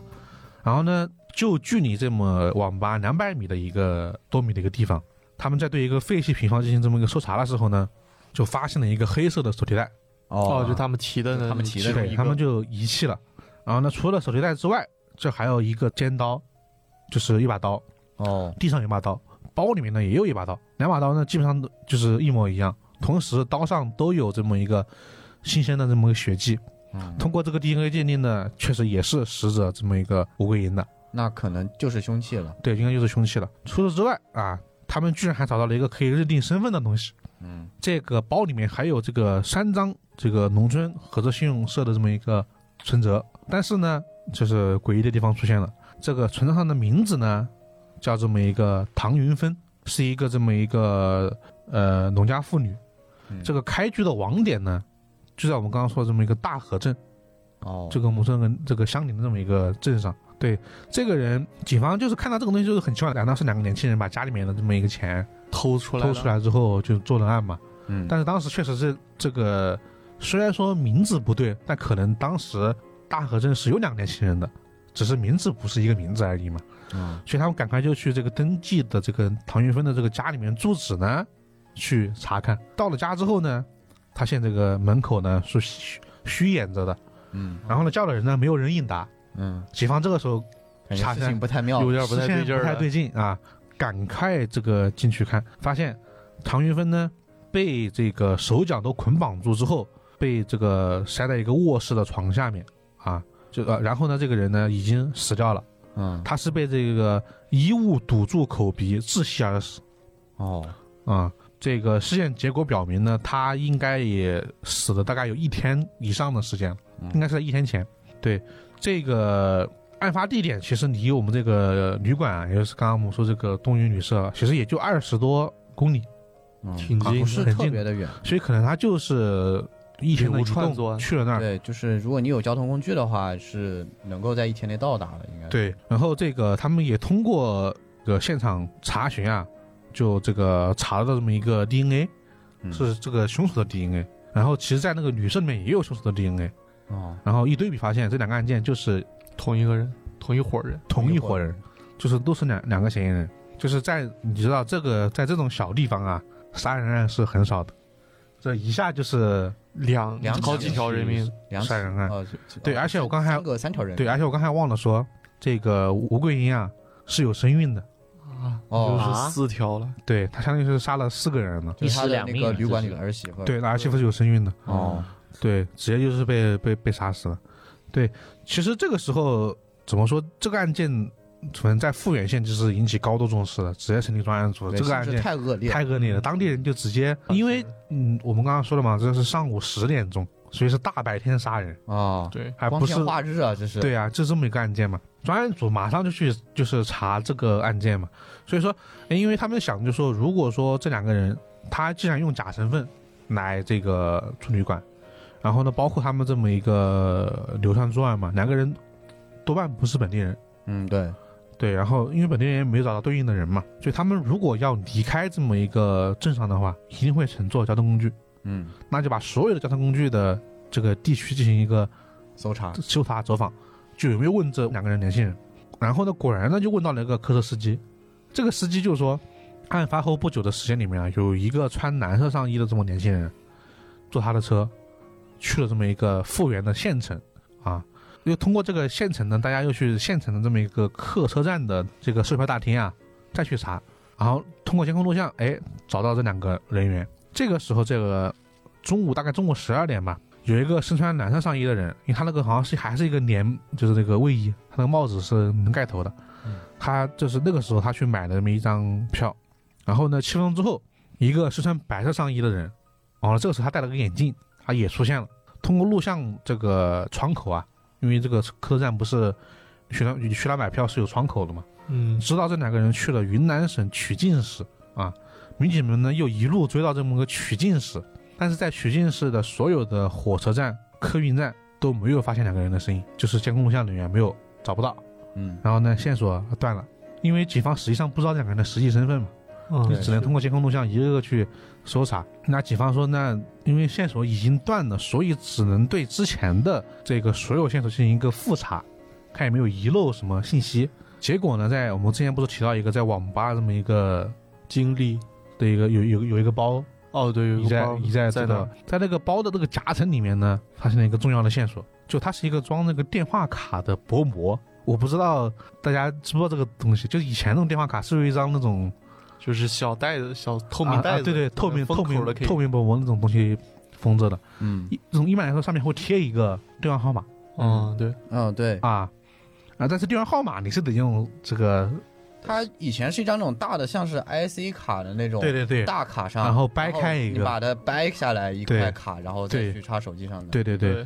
所以说呢，这个电话号码你是得用实名登记的。对，警方这一下就直接找到关键的证据了。嗯，这个登记的人物呢，叫这个傅正立啊，他是哪里人呢？是这个湖南邵阳武冈市人哦，啊。这个人在这个警方这个身份系统里面的长相和其中那个穿蓝色上衣的人很像，很像，哦，但是呢，这个武冈市呢，离案发地点呢有八百多公里毕竟都不一个省了。啊。对，一个所在以湖南，一个在云南。对，所以警方就很疑惑。但此时我们知道啊，我们刚刚说的这个两个被杀的这个夫妇啊，嗯，他们就是武冈市的人好，啊，嗯就是那两个被捅死的两把刀嘛，啊、嗯被抢了载具的两个人，被抢了这个摩托车的人，嗯，他们就是在湖南省武冈市的这个湾头桥镇朝阳村。就对他们也是外地过来的。对对，他们应该就是这个武冈市附近的人。哦，然后凶去手也是来自于武冈对市，。这个傅正立的身份证登记就是武冈市的人。那这个就是是巧合吗？啊，还是说有背后有什么东西呢？就是有什么深意？感觉，反正我当时看到这儿，我觉得这个人应该就是从那儿就已经开始杀人了。哦，我个人的感觉啊，我当时看到这个时候，我个人感觉是这样的。但是你没必要说你从这个抢抢劫杀人，你从这个湖南，你直接跑到这么个云南曲靖、云南这个一个一个县城嘛？你专门跑到这里犯案吗？对啊，就他就们很奇在怪那边在湖南犯了案，然后抢了车，对跑到了云南来继续犯案。我对，觉得这个这个行为这个逻辑很就不怪太，不太不太理解不嘛。太理解这是对为什么啊，不太理解那但是潜逃潜逃了云南来接着犯案吗？对，但你感觉多半应该就是就是那个人啊。嗯，警方知道身份证之后就很好查了嘛，那你啊那是你一定要买票嘛，对啊，然后所以说他们当时就找找到之后知道这么一个嫌疑人傅正立，啊，坐车来深圳了， 啊，去深圳了 突然就变得好近 了。啊。然后去深圳之后呢，警方就立刻当当地民警直接坐飞机去赶到深圳去了。到了深圳之后呢，他们才得知傅正丽啊当天啊买了晚上七点四十从深圳开往上海的火车，啊，又去上海了，又要对跑了。但是警方到的时候呢，已经是晚上九点了。啊，已经走了。啊，但是我们还有一个这么一个公检法的组织叫铁路刑警哦，啊，直接直接在车车上上就给他逮了，逮啊截住了，逮了之后呢，他很快呢，这个傅正利呢逮完之后就很老实，马上把同伙给交代了。同伙里面只叫这个刘启智啊，启发了启智慧的智，两个人呢是老乡。他说呢，这个刘启智呢还在深圳，啊，没走，没一走嗯个。人去上海。对，然后警方一查呢，这个人不止在深圳，他甚至当天还到了一家餐馆应聘做服务员。啊，啊，就在深圳的，他节目组之前说了，在深圳的年生广场的附近的一个湘菜馆啊。网上查了一下，深圳有三个年年生广 场， 一个在龙岗，一个在南山，一个在宝安， 我们可以下次可以去南山那个看一 眼。很近啊。嗯对啊、他当然也被这么一个警方很快给抓捕了嗯，嗯，啊。哇，那个阵仗很大，就是警方感觉来了十几个人，啊这两个人太这是个非常太恶劣的凶残歹徒了这两个人太狠了得啊防着点儿。就抓完之后就进行一个初步审理，因为现在证据确凿嘛，也是跑不掉的、嗯对跑不掉 DNA 都有的。嗯，反正就这两个人，对，然后去警方就去问他们嘛，然后呢，他们很快供述了我们开头说的第一个案件，这个武冈市的两个人啊，嗯就是他们杀的。嗯，但是让警方没有想到的是呢，他们还杀了人，啊啊，，这哦，就不止已经知道了这几个人不在武冈市，啊在广东东莞市。啊，啊，为什么还在广东东莞啊？他们来深圳之前去了东莞了，呃，呃，他们就是直接来了深圳。哦，直接先来了深圳，对，那这个我们后面再说他为什么在东莞杀了人。嗯，他在东莞杀了一对夫妇，也是开旅馆的。哦，然后呢，就是让人唏嘘什么呢？两个人从开始到现在，一共杀了这个七个人，不算那算婴儿应该是八个人了，哦算那个附中那个胎儿的话，嗯嗯，总共抢到了三千九百块钱。啊，因为其实就其实也没有抢到多少一点太多财物啊钱对但是13杀了年的时很候多的人，杀了很多人，而且基本上就是没有从这个作案的手法上来说，好像没有想过不杀人。呃，对，就奔着杀人去的，啊好像是，然后呢，这个时候节目组才公开这两个人的这么一个信息啊，这个傅正利十七岁，哦，刘启智十八岁。就一个一个差一年成年，成还有年嗯个一个刚刚刚成年成一嗯年个刚刚成年，而且应该是过十八岁没多久。嗯然后两个人都是按时间来说，应该是他们当时说的是，应该是在读高三，啊，差不多这个差不多年纪这个意思按照正常时间是在读高三。对，所以这个时候，无论是办案人员还是还是这个这个节目组，还是我们都好奇，他们怎么就他为什么呀？就对成为了这图么什一么个这种连杀环人魔连环杀人魔啊？这个时候开始讲这两个人的过去了。这个刘启智啊，从小呢就这个比较好玩啊，然后呢也可能也这个也不爱学习。当地呢就是他们也是在那种村里面嘛，这个刘启智的妈妈呢其实也没有什么太多这个受过太多教育，嗯然后呢基本上也不会讲什么道理，就是唯一的教育方式就是打。棍棒，啊，他就从小被打到大。嗯然后呢，他在学校里面呢，因为他也是那种就是不爱学习上网的人嘛，他基本上就是没事就去网吧就是通宵。啊哦然后呢，在学校里面也是被这个学校给这个体罚啊。然后呢，他除了这个学校里面呢，他因为他自己的个子这个矮小嘛，在学校里面经常被被外面给欺负，被别人也打哦啊，他就越来越沉迷这么一个游戏，嗯，因为游戏里面他能获得这么一个呃就现实世界没有办法，满足对感就太残酷了，对对所以对再逃到虚拟世界对里对对对去对躲一躲这样的感觉，对对，对，然后呢，在高二有一次这个连续几次通宵上网之后呢，刘启智呢就退学了。嗯这个时候他就和这个表哥呢一起到深圳的工厂打工嗯，啊，但是不到两个月呢，两他就被父母给叫回去了，继续上学。那这次被送到一家私立这么一个高中，这个私立高中呢，他还是上网，还是通宵上网，但私立高中这个处罚呢更严啊，这个体罚更严，真正的体罚，啊基本上就是说做两百个俯卧撑啊，两百个佛啊，啊嗯跑操场啊，这么这么行为，就越这样呢，他越想去上网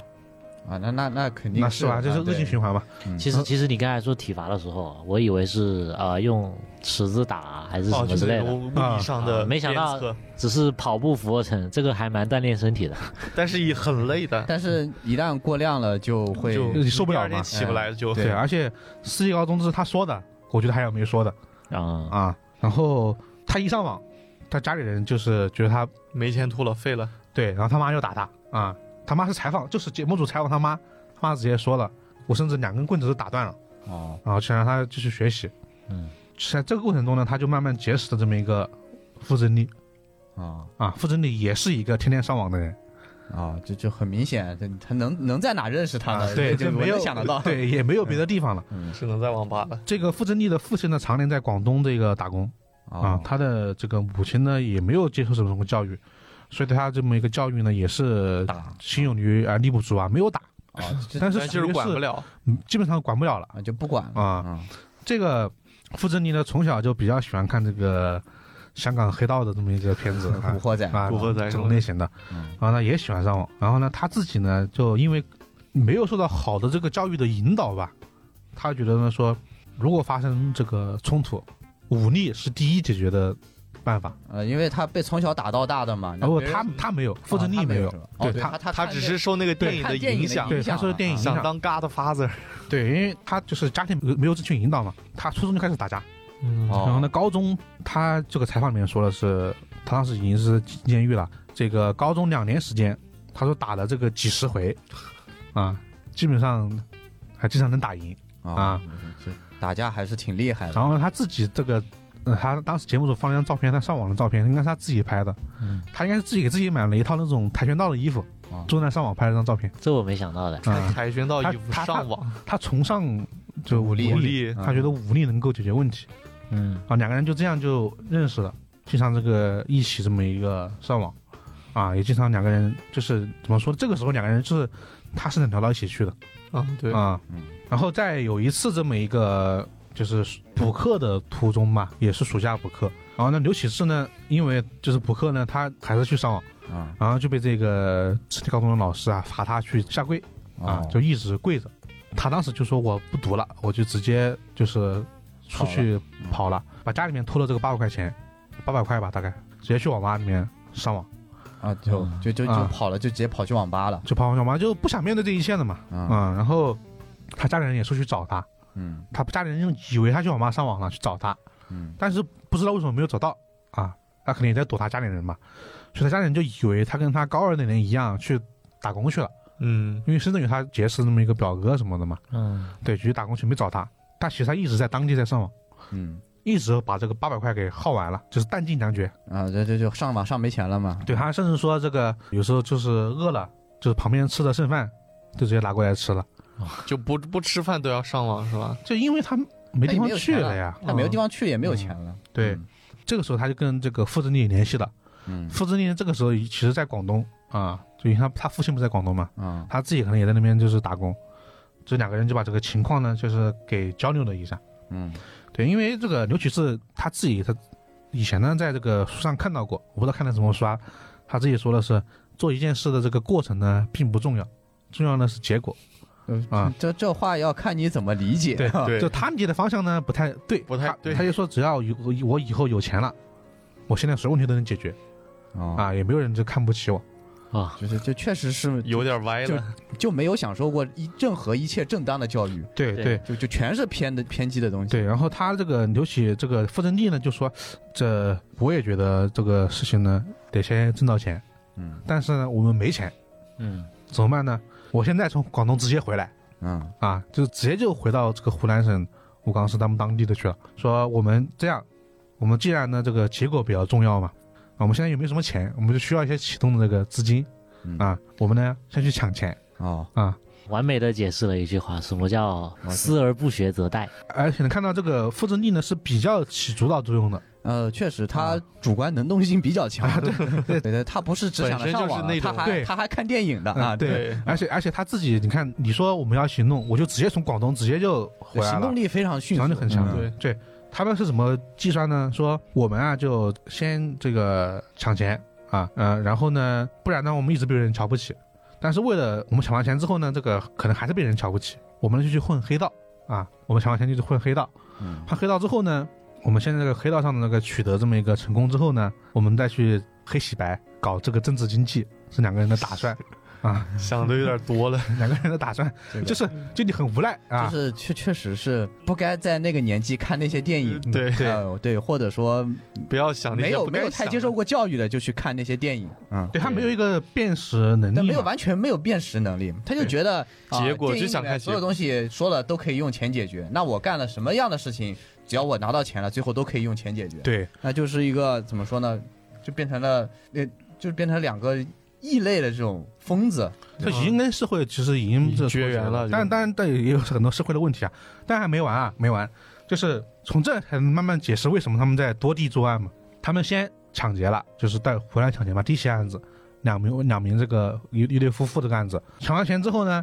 两个人就这个不是抢了那么一个摩托车嘛，嗯然后就直接去东莞了。东莞之后呢，本来两个人可能是想做一些什么这个生意的嘛，但其实也没想多少钱。然后呢，他们当时就住在了一个这个旅馆里面，就东莞这个旅馆里面。嗯，住一段时间之后，钱花完了，什么也没搞到，他们又把东莞这个夫妇呢给杀了。嗯，杀了之后又抢了这么一笔钱。这个时候两个人什么打算呢？他们说打算逃到云南边境啊，啊，所以我不能去云南。为什么去云南边境呢？两个人准备去云南边境之后呢，再去搞一笔大钱，嗯，搞完钱之后呢，直接越过边境去越南哦，就逃出国，啊、逃出国外还不是目的，嗯，去国外呢去找当地这么一个贩毒团伙，哦，然后呢去帮贩毒团伙贩毒，这样呢可以赚很多钱。这这啊两个人就已经是脑子里只有搞钱了，对，就是搞钱，为了搞钱，什么人命啊，什什么都可以东西做不在乎了，对什么然后道德都没有然了，后这个时候呢，傅振利还对刘启志说，就是我们之后呢要去贩毒团伙工作的嗯啊，我们要去那边当老大的，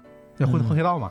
啊嗯说你只要你杀了人，别人才会用你嗯，啊。这个杀人是一种资本就就投名状是吧？啊，对，说你必须得得杀人。所以他们两个人呢就说了，他们无论能不能抢到钱，人是一定会杀的。我觉得他们奔着杀人去奔的，着杀反正啊嗯就为了之后的那个，是附带的。对，反正就说无论你劫财成不成功，就如果抢到钱抢不到钱都无所谓，人必须得杀掉。啊，这这是是一个两个什么样的疯子信条啊？就是因为他他们要说了要，去干黑他帮啊们要去越南自己贩的毒黑团帮伙的的，像投名状一样的东西。对就，图个这，我操，然后警方又问嘛，那为什么要杀小孩儿啊？两岁小孩儿你怎么没必要没必要杀嘛？对啊，他就说就是担心以后这个小孩长大之后呢，来报复是吧？哎，找他们复仇啊，还斩草除这根是是吧什？么？啊。这个傅振利说的，就是看看片子这个人说的我啊。这这确实是电影中会出现的剧什么情，但是少不看水浒，老不看三国， 这这对，这老就他大的了他的思维已经不一样了嘛，所以说他们就说就是因为这样，所以杀了人。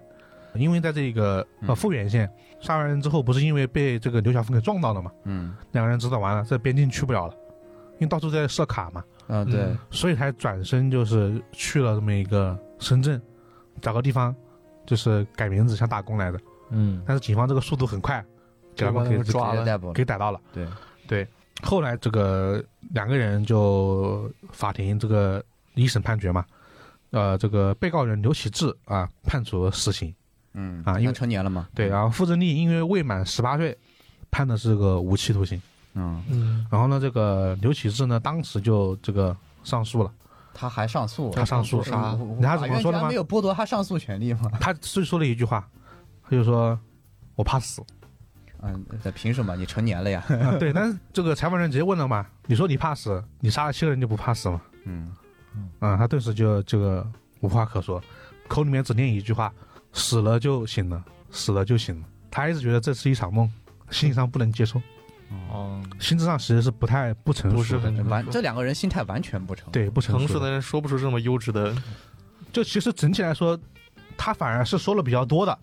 他愿意接受采访，嗯，但是这个傅振利基本上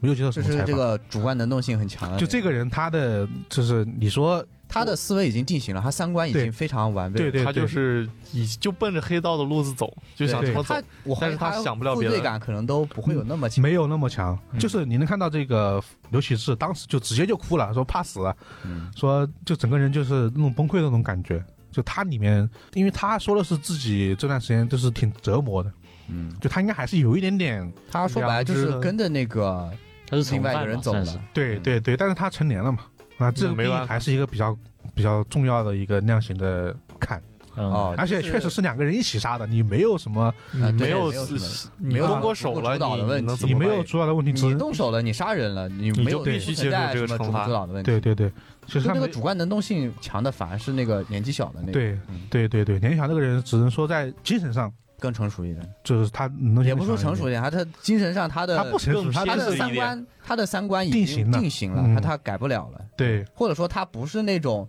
像刘启这种就跟随型的，嗯，就是他是他主反正动犯罪的，没有地方去了。嗯，那你说什么就是什么，你说杀人就杀人了，你说对劫财就劫财了，你说入黑帮就黑帮吧，就跟着他走了。嗯，但那个人还心智非常坚定了，就觉得他是社有个会固定这个的目世界标就是的这个样子的，对，对他就是他觉得可能就是自己失败了，他们想着说自己完了就暴露了，对他应该觉得自己就暴露了。而且你看他自己两个人的行动轨迹，嗯这傅振利他知道出事，他一直在跑的，嗯 嗯，他还想去跑去上海，可能还要还要继续跑，但是这个刘启志还居然在当地打工，对，就是就是你一看他两个人应对的不同嘛。然后当然他们也采访了家里人嘛，就是我们刚刚说了，这个刘启志家里面就是一个这个棍棒交流棍棒，哦就是家庭暴力嘛。但傅振利家里面就说了说，他跟家里基本上没有什么交流啊，他家里人甚至说啊，我们觉得傅振利这平常是鸡都不敢杀，就难以想想象他们会做这样的事情。嗯就基本上就是也是一个隔绝的状态嘛。对，因为没有人管，所以他三观就自由发展了，就对完全不知道对长长什么样，就完全反对社会了。嗯，然后节目组，我觉得当时是因为节目组比较早嘛，就是他有点稍微往这个网络游戏就是过于暴力啊啊，引导了孩子们的这么一个思行想为。但我觉得这个事情明显就不是一个网络的事情，就从这两个人的这个成长轨迹来说，家庭教育是缺失的，家庭学教育校确实学校学校教育也学有校问题也的没的，有尽到这是个的 责任，社会方面也没有一个及时的这么一个帮助的这么一个呃引导渠道啊，，可以获得救助的那个啊，包括这两个人接触的这这个电影，这电影本身没什么问题，但他太早看到这个电影了是对。嗯啊，哎是，吧但？是有一些电影不得不说，你说它有一些他拍的这方法是有一些问题的，就有有一些啊，对，就是就就是不在说哪些宣电影扬了，那黑帮的电影它拍的过于美好化了，对确实这个引导效果确实是不好嗯。对对对，就是对，这反正那个电影也很多人喜欢嘛，我就反正不说是哪一部，我们前面也提到了呃。对嗯，我就说，我当年我们那个年代的时候，很多人就是因为看了那那那几部电影，嗯就开始混社会，呃对然后取的名字外号跟电影里面一模一样的，嗯，就叫啊什么鸡啊什么仔啊，大家都知道是哪几个人。你说有没有影响？也是有一定影响的。有嗯而且当时他们这个节目组最后呢，请到了一个教授啊，李玫瑾，大家都知道吧，专门搞这种形式的比较知名的教授。他就说，除了家庭教育的缺失之外，还很重要的一个这些什么呢？没有一个生命教育。呃对就没有对生生命这的两个尊重人，这两个人完全对生人命是没有有概念漠视的，没漠有视对概念的，到就自己头上了才害怕。他到自己头上也没有想起过自己杀了人而愧疚，他只是因对为自己要啊怕死死、了，所以以才开始就害害怕、有这种后悔之类的。对这种本能的害怕。嗯，他没有对自己杀过人这种事情做出忏悔，你没有想过他，他没有记者觉得自己提问做他都错了没想到那七个人也是跟他对一样的身对份，对对对对对，甚至还有两岁的孩子，他对。甚至都没有对这个两岁的孩子有有什么太过于忏悔的地方出现。没有，我觉得哎，他们那个他那个想法就特别的，你你让人觉得就很无赖，就是他怕这个人长大之后找他报仇，报仇，嗯两岁的孩子，他到底报什么仇？ 对啊，就是完全是记一都种记不住。就很那个。所以这个案件，这他们两个人总共就因为漠视生命吧，十天，全程只有十天时间，嗯，杀了七个人。对，非常恶性的案件。就是当时警方把把他们带去这个现场指认这么，因为要指认这么个犯罪现场嘛，嗯全是武警押送。啊，对，一是这两个人很危险，二是怕民众太激动。啊，嗯就当时武警全是就是全副武装全副武装把他押过去的，啊，这对两个人就这是两个人其实没有什么太多反抗能力，但就是对怕围观的群众真的就这他们送不到这个刑场。对，就是太太恶劣了，对太恶劣了。对，这是这一起案件嘛？我觉得这个连环杀人犯，无论是他的动机的形成，还是啊他的这个整个行为，我觉得是能让大家看到更加现实的一面的。对，就是的，这两个人确实就相当于无恶不赦了嘛，嗯啊、就是作恶多端极其最不恶恶劣的的一个行为。犯在罪他们的这么一个形成动机，我觉得也是能让大家就是思考很多东西了吧。但是虽然说这是今天所有案件里面性质最恶劣的一起，嗯，但我反倒是觉得这是可能是最有可能被阻止发生的一起。对因对为对，你说这个罪犯那被抓住的是被惩处，那肯定是自然的。但是对于嗯我们来说，就是、如果这些案件它能够不发生，可能才是最好最的。好的，他都不是那种说对你无论像是一红说的那个年代久远，那个年代就是社会治安很差，但嗯所有人在求财，这个劫道杀人的事情就是时有发生，嗯可能对，会随着时代的慢慢变好。然后老渐渐齐说消的失这个嘛案子对也是偏向于就是人性当中是那种坏人，对他他再就是逃他犯他就是你他很就是难坏人，对你啊很没办难法去就是扭转什么的，而且嗯年纪也这么大都了，四十多岁那了，个这地方过来，他就也是已经形成了这种三观或者人性恶已经完全迸发嗯出来了。但是这两个人，说实话，哪怕是学校努力一点，或者是家庭家里庭努力一点。再再但凡努力一点，可能不至于会发生这样的事情，嗯可能不至于会出现人命的案子。就对我们如果说能够去不让这个案子发生。才是最好的，而不但是说最后能把人缉拿归案，但是悲剧已经造成了。对对对，但又很难怪到一个具体的东西上面去，因为他家里确实没有接受到什么教育，他们也不知道啊，这该也怎是么怎么教去孩弄，就知道，哎就只你感觉能是一打个整体社会每一个环节的缺失，每一个环节，但是学校并不应该完哦，全学啊对校确实而学校形成这样，为什么形成这样的学校和对于学生完全没有任何心理上的这种建设和疏导教育和对疏导？作为一所学校而言，这个是可能社会需要去反思，为什么对会出现这对样的一个学校？对而对呃对于这样会让学生出现这样的情况，你能说家庭、学校，你无论哪方面做出努力了，可能都不至于会发生对这样的一个事它情。它就是一个逐步累积的一个过程嘛，可能说年纪小那个，他确实主观能力性很强，嗯你保不齐他以后会做出什么事情。对，但是起码从这件事情来看，导火索其实就是因为那个刘启智，对，啊其实是因为刘启智他就怎么再说呢？再就一是次在被他在一次他在家庭和学校中间走投无路了之后，嗯选择了投向了这个对嗯这个黑暗的这个对这个深渊。嗯，那边肯定是有求必应的，呃嗯对但是他巴不得这样他的，巴不得有人跟收他几一个起，他人可能就缺帮他一个这样的一个缺帮一些手口，对。对他直接觉得哦，有正好有这样的一个搭档了，那我就跟你一起，我们就对，就就一起滑向社会边缘了。对，好了，就是这么一起案件嘛，这确实是这个名字吧，我觉得金庸说法取的就是迷途的羔羊嘛，这你也知道他这个用意吧？嗯，对，当然但是这个，哎，这就不多说了，我们下一个吧，嗯，嗯。嗯，好，下一个这个节目的名字啊，叫做《开口的情人梅》。对，这个情人梅呢，可能有些听众知道啊，它嗯就是一种话梅的一个品牌，啊可能大家有有人也可吃能过。吃过嗯啊，啊，对，它的牌照情人梅就是一种腌制的那个梅子的那种、呃食品，那是小零食嘛。嗯，哦嗯呃，它就开口情人梅，其实就是这个包装啊已经开口了，哦是这个哦案子里面会用到的一个非常重要的证物。正午，而且情人梅就是它为什么叫开口的画眉呢？它叫情人把这个牌子拿上来，就跟它这个案哦案子件的主题啊，哎它有有关一点系是是吧吧双关是吗？对，它有一点双嗯关。它既是指现场这个物证，还确实是情人梅这个品牌，哦然后这个情人梅这个情人两个字啊，跟这个案件的主题呢有一点点的啊呼应。关联是吧？哎，对，有一点点呼应。那这个案子呢是发生在二零一二年七月三日当天晚上这个二十二点啊，在这个汕头广东省汕头市一个呃小旅馆的服务员在做这个旅馆的打扫，这最后一次打扫。然后呢，他发现呢三楼楼梯处呢有一些点状排布的血迹，血而且迹这些血迹还是鲜红色的，应该就是刚刚搞到地上不久形成的。哦，对，然后呢，这个服务员想到了，就是刚刚只有三零六房间的一个男客人拖着一个行李箱从这里走下去。对，好在呢，他这会儿还没有走远，这服务员马上就追到了这个门口啊，询问这个男性的这个客人，然后问他为什么你这个地上是有血迹，是不是你搞的？然后呢，那个男人说啊，是我那个手指啊破了，然后滴下来的血。然后说完之后呢，就骑摩托车马上就离开了。哦，这服务员呢就越想越不对味儿啊，这手指破了，怎么会有这么多的血呢？他这个顺着楼梯一路躺下来，哦，那那哦你是切断了手指才有可能流这么多的血吧？对，对他觉得不对劲，马上就去这个三零六房间进行一个查看。嗯，这个三六房间啊，房间不是很大，但是呢，进去之后发现非常的干净整洁，甚至都不像是刚刚有人住过的感觉。然后无论是床上还是地上都非常的干净，很码的也很整齐。但是唯一有一个异常呢，就是这个服务员发现这个卫生间里有一个黑色的旅行包，对，这个应该是不应该落在宾馆里的东西。哦，对啊，对，嗯然后服务员就壮了胆子，就摸了一下这个旅行包，似乎里面是个球形的硬物，怀疑可能是个人头。啊，啊、有点慌了呀。然这个后这个服务员就吓坏了，赶紧冲到楼下去报了报警，对，警察来到现场之后呢，检查确实是个人头。然后呢，被害者呢是女性。然后根据法医这个尸检报告判断啊，就是大约是三十岁左右，身高呢约是一点六米，然后是长头发。而死者的颈部还缠着一根细长的红绳。根据这个面部特征啊和这个红绳，那个警方推断死者为机械性窒息死亡，就是被人。哦勒勒死了死、掐死而了。这个凶器呢，很有可能就是那根绳子。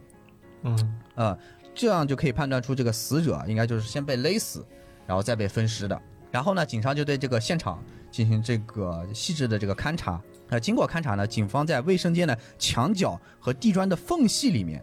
才发现了很少的血迹。然后经过了检验呢，这些血迹都是被害人的。那么这个三零六房间很有可能就是凶手这个杀人分尸的第一现场。对对，他打扫过了，对，而且打扫过了，而且现场清理的非常的干净，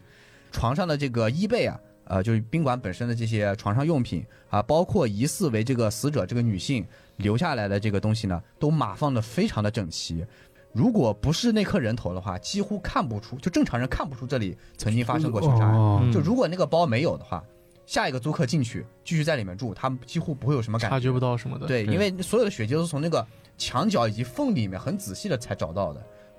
说明犯人是对，有一定侦查意识的，对就是反清理侦的查意很识干净。而且由于现场被清理的特别的干净，警方几乎没有发现任何的痕迹，只在床垫上发现了一名男性的血指纹，啊、疑似这应该就是凶手留下的了。哦，嗯，但是呢，指纹的纹路已经不清晰了，几乎没有任何的价值，他没办法比对了。哦，啊，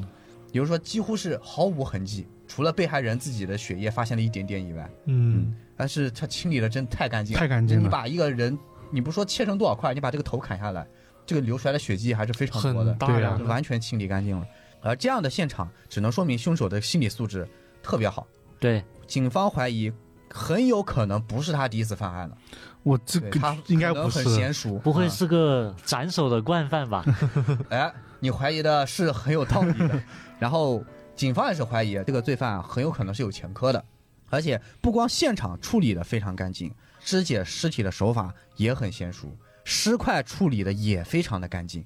所以借通过这点呢，警方怀疑这个罪犯啊要么是个惯犯，不止一次的犯罪了，而且手法是相似的，嗯，要么就是专业的这个屠宰工，要么就是经常上手术台的医务人员。啊，就都有基都本上挺就是合理的，都有可能都有可能对，。对基本上就是三种推测。接着呢，警方就调来了这个旅店的监控，然后呢就找到了那名就是嫌疑很大，就是提了那个旅行箱的那个男子嘛，就找到了那名男子的一个画面。监控显示呢，该男子下午五点钟的时候呢，曾经离开过一次。啊、那个服务员报案的时候是差不多是呃，刚才提到是十点钟左右了。嗯，嗯，对。然后呢，这名男子大概是三十岁左右，身材呢是偏瘦的，头发呢有些前秃，啊，可以想象一下，就是，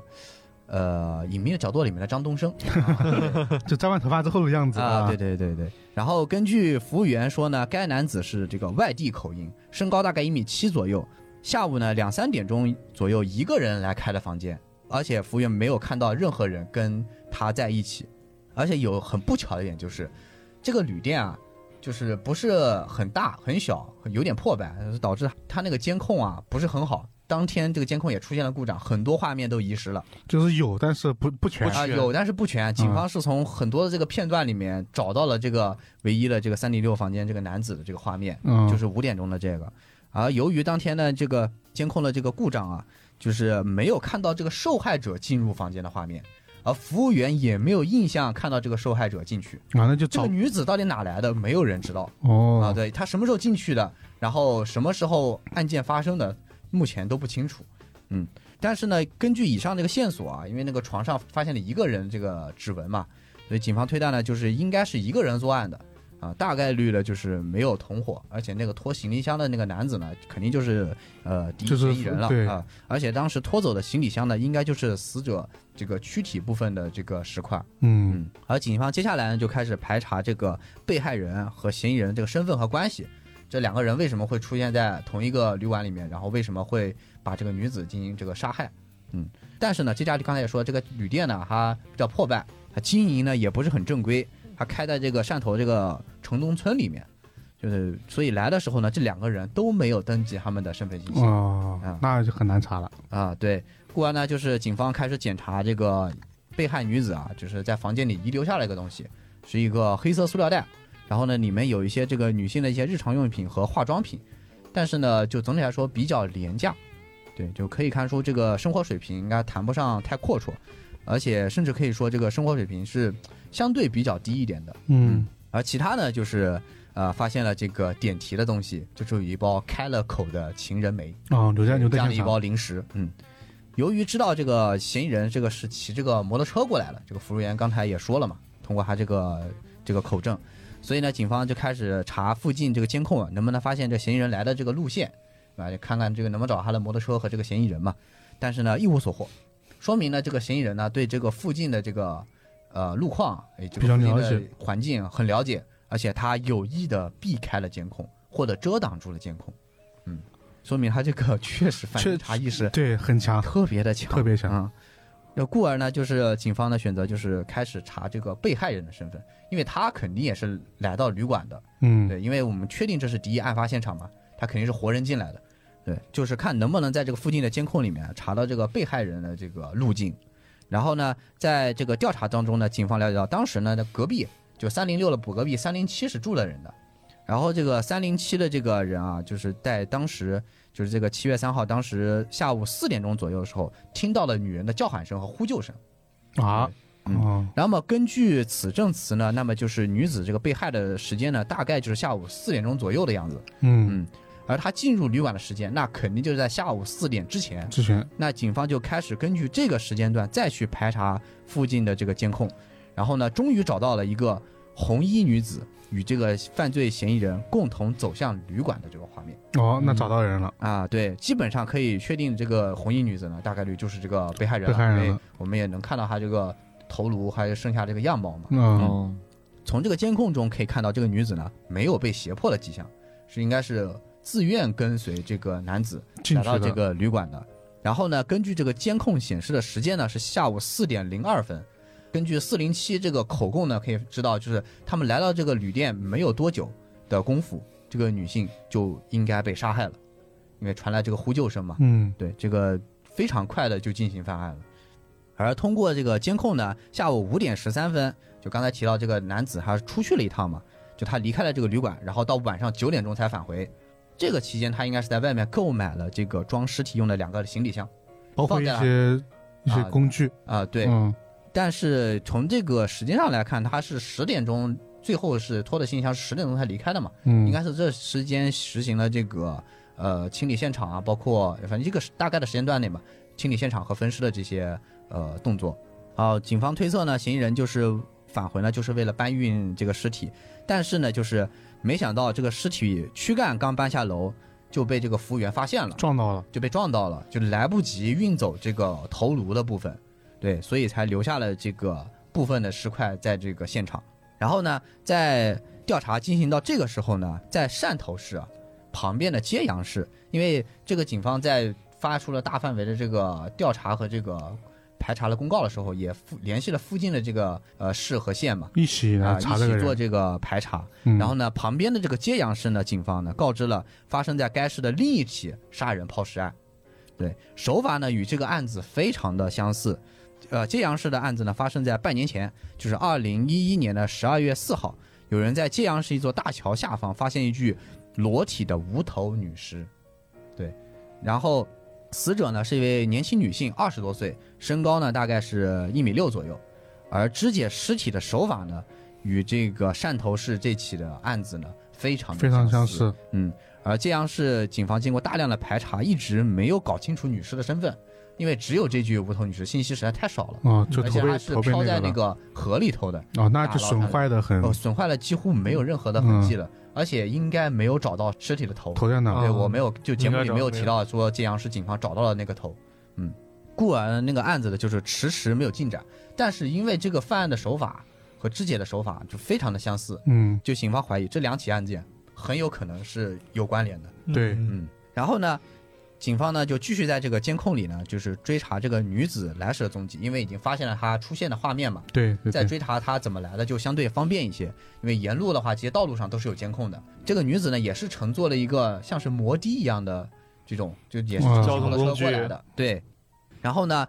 顺着这个路呢，监控一直查，发现这个女子最初到达的地方呢，应该是这个汕头市的这个长途客运站。哦，他还不是这个市的人，，对他不是本市的人，呃，他也是从这个外地赶过来的。嗯，而他从哪里过来的呢？这个长途客运站这么多的这个啊巴，士，对啊每天来往这么多的车辆，那么到底从什么地方来的？坐哪辆车？这嗯，这几乎就无从查起了啊！但是不要忘了我们的标题啊，我们叫这 个情人梅是吧？对情人《历梅，代情人梅》上有非常重要的线索。啊，啊、因为他可能去一些服务区啊，或者是服务站，可能会知道他那个会有些小超市可以购买东西的。哦，特产嗯是吧？对就类似对，于那个上面往往会贴一个小标签，会告诉你价格，嗯往往不是放在货架上的。嗯那在情人梅上就有一个小标签，显示是四块钱，但是在这个四块钱的上方有一行小字，叫做这个中山市物价检查所。哦 啊， 那这个位置就很确定了。所以说，这个女子要么是来自中山市，要么肯定是经经过，过了，对坐的这辆车经过了这个中山市的这个对，服务服务区区服务区或者服站，对。然后通过这个线索呢，警方就开始对这个所有的客车进行这个盘查，然后呢就发现了一辆这个很可能是女子来的客车，因为这个司机回忆，当时路过中山站的时候只有一个乘客上车，经过这个录像这个相貌的比对，司机说就是就这个人，啊，对，所以说就知道了这个死者来自于这个中山市，但是这个中山市呢也不小，对 啊，那一中个山市市好很歹多一个人市的，怎么查呢？但是民警经过多方调查，发现这个中这个中山市啊，这个失踪人口名单里面有一个人能跟死者对上，哦对相貌是一致的啊。这个女子呢，名字叫做张静，她是已婚。然后据她的家人说呢，她是自七月三号说因为工作原因要离开几天，然嗯，后呢，就是也让他们暂时不要去电话。过了两天呢，家里人还没有怎么太怀疑，然后一直到了七月五号，觉得啊时间太久了，开始觉得不对劲，于是开始就是报警，然后报这个失踪，开始寻找，但是呢找了很久，就一直没有找到。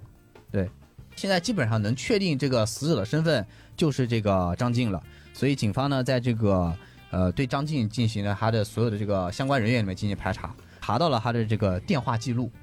对，然后呢发现了这个张静频繁的跟一个汕头的号码有过这个联系，哦，那正好是在汕头啊，啊、对，而且包括这个案发当天依然是有这个通话的，而且查到了最后这通通话记录的时候，这个时间点能够看到在这个旅馆附近的这个监控里面，嫌疑人男子那时正在打电话，说明这个电话很有可能就是当时打给这个嫌疑人的，嗯，对，基本上这个时间能够相吻合，能对上，嗯，呃，所以呢，警方就继续去追查这个汕头的号码，但是发现呢，这个号码它没有实名登记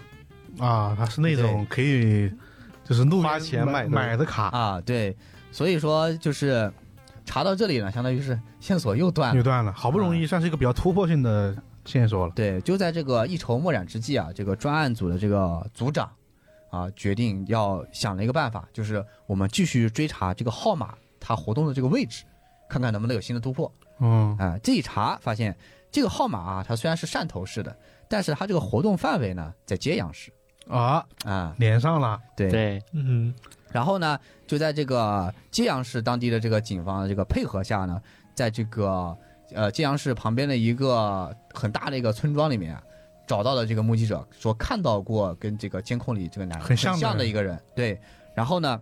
经过这个排查，终于找到了这个号码主人，名字叫做这个曾祥福，他是贵州人。七八年前的时候呢，到达的汕头，然后两年前失业，现在呢是摩以摩托车载客为生。哦，他就是干这个的呀，对，经过这个外貌对比呢，他们就发现就是他们在找的那个嫌疑人嗯，哦，啊。对，但是刚发现的时候，警察还有一些不可思议，因为他发不是找到他那个身份证明嘛，啊上，面贴了张照片说，不对呀，他怎么头发这么茂密？ 然后他说啊，那应该这个照片应该是很多很多年年前前的哦秃了对是吧？啊，对，很多年前的。接着呢，警方就直接将这个曾祥福进行这个逮捕。然后，因为在这个张静的这个案件里面，相对来说证据链啊各个方面都比较比较充充。足，对你这个监控都拍到你了，你没有你什么嗯没有没有这个你来不了了，对。然后他也是就是比较果断的交代了这个张晋案的一些这个始末，就是问到他为什么杀人的这个情况。对呀、，就曾祥福做了一个这个坦白。嗯，他呢是之前结过一次婚，然后呢第一任这个妻子呢就因为嫌他比较穷，然后呢就跟着这个比较有钱的可能其他的人跑了。哦，，嗯对，然后呢在这之后呢，他比较失意的时候呢，又认识了一个女朋友，名字叫做阿梅。然后这个阿梅呢跟他处一段时间之后呢，呃也觉得他很穷，然后呢也就分手了呃，就对，因为这个钱的原因，然后跟他分手了。然后呢，这个时候他就比较自暴自弃嘛，然后就逃到了网上，然后发现哎，在互联网里头，他跟别人交流还挺平常的，就别人就不会因为没有钱啊而瞧不起他。然后呢，他也在这个互联网上就是心生歹意，就是开始冒充起各种大款。然啊后呢，他就是按他自己的说法，他就是说啊，我一开始就是说我是打工的啊，没有什么钱，但没人就理没他有，对，没有啊任何的女孩子愿意理他，因为他当时在用 QQ 嘛，嗯，呃，跟别人交流，就是没有人愿意理他。但是他一旦说自己是个企业主啊，自己是个老板，很有钱，就马上有很多的女孩子愿意跟他聊天。所以呢，他觉得心里就很不平衡，就觉得为什么因为我穷，你们就瞧不起我？所以呢，他就实施了他一系列的一个犯罪计划，就是他骗这些女孩说，呃，自己很有钱，然后呢，你过来跟我工作，就我给你提供工作，或者说你跟我，然后我给你钱，嗯就用这种方式骗很多外地的女生来到这个汕头，汕头，对，然后呢就跟他一开始就是跟他们发生关系，发生关系之后呢再抢劫他们的财物，呃，他按他自己的说法，啊就是采访到他这个本人嘛，就嗯，记者采访他本人，按他自己的说法，就是要给他们一个双引号教训，就是不要那么拜金，哦就是不要看到有钱人就冲上去，是吧？然后某种程度说是是怎么讲呢？他自己自对于我安慰的一不个是，，更给多了一是源于他自己性格里面，感觉像啊是自卑一样的东西。对，对，造成了他很多这种极端的做法。张晋的这个案子是什么情况呢？同样也是，就是这个张晋还还结婚了嘛，然后也是跟他说自己是一个什么建材店的一个老板，反正很有钱，然后就是让他过来跟他，他就从中山市跑过来了。嗯，跑过来了之后呢，就是他要实施这个抢劫财物的行为的时候呢，跟张晋发生了争执。发生争执之后呢，就是两个人先扭打在一起，然后他顺手就用自己携带的这个红绳累就死把了，这个张晋给勒死了，并且分尸带走。但是呢，因为这个被服务员发现，所以来不及带走所有的尸块，然后最终因为这些线索被逮捕。啊，这就是他自己交代的这个张晋的案的这个始末。哦，但他是警方觉得不对，因为警方在搜查这个这个曾祥福家里的时候呢，发现就是里面有很多的女性用品，而且还有好几件的衣服，而且他从这个家里面搜出一个笔记本电脑，很明显这个笔记本电脑不是是他张静的，嗯，而且除了这个笔记本电脑之外，还发现了两台女性使用的手机，啊，这两台手机呢跟这个笔记本电脑也肯定不是同一个人哦，对，也就是说你家里头还有这么多女性的用用品，啊，对，这是个啊你这惯到犯底。从哪来的？还有一点就是，他在这个警方因为逮捕这个曾祥福的时候，他甚至还在聊 QQ，就只警方直接就不需要黑，不需要提供什么账号了，直接进他 QQ 看。对他甚至当天还在约第二天的女网 友，对，而且去一查，他发现曾祥福他有八个 QQ 号，而且他有将近三千个左右的网友在跟他3000聊个天，对，联系人里面有三千个，这网恋的他是老一个手，大网，他是个他海撒了一张王啊大网在里面捞就鱼是找那种能够上手的人约过来，对嗯找上手的约过来，而且他这样的劫财肯定进行过不止一次了。嗯，后面警方在不断的这个审讯过程中，他也交代，就是自己每次劫完财之后，为了防止女方追出来，拿走了他们所有的财物和他们的衣物，所以导致家里会有很多女性的衣物，这样他哦们没有衣服，他们不敢追出来找他嘛。但是呢，警方不断的这样的一个询问过程中，曾祥福还是又交代了一起他杀人的案件，然后这个死者呢名字叫做黄凤，是跟这个女儿两个人，就只有母女两个人一起生活的。然后也是黄凤因为失业了，急于找工作，然后他也是欺骗着黄凤说自己是老板，然后呢能给他提供一份工作，希望他来汕头找他。嗯，黄凤来了之后呢，就曾祥福觉得，哎，长得挺好看啊，对，就是想就是因为她长得好看，所以曾祥福可能就是喜欢上她了，所以就啊直接跟他坦白了，就想试试看啊，就坦白说我没有，其实没有什么血啊，缘的其实其实就是一他愿意个跟我骗骗他的啊、对，骗他的。但是呢，当时这个黄蜂他人家本着想来工作来的嘛，嗯对嗯你这样骗我，人家肯定不接受，嗯就起了这个争执。在争执的过程当中呢，曾祥福就将这个黄蜂杀死了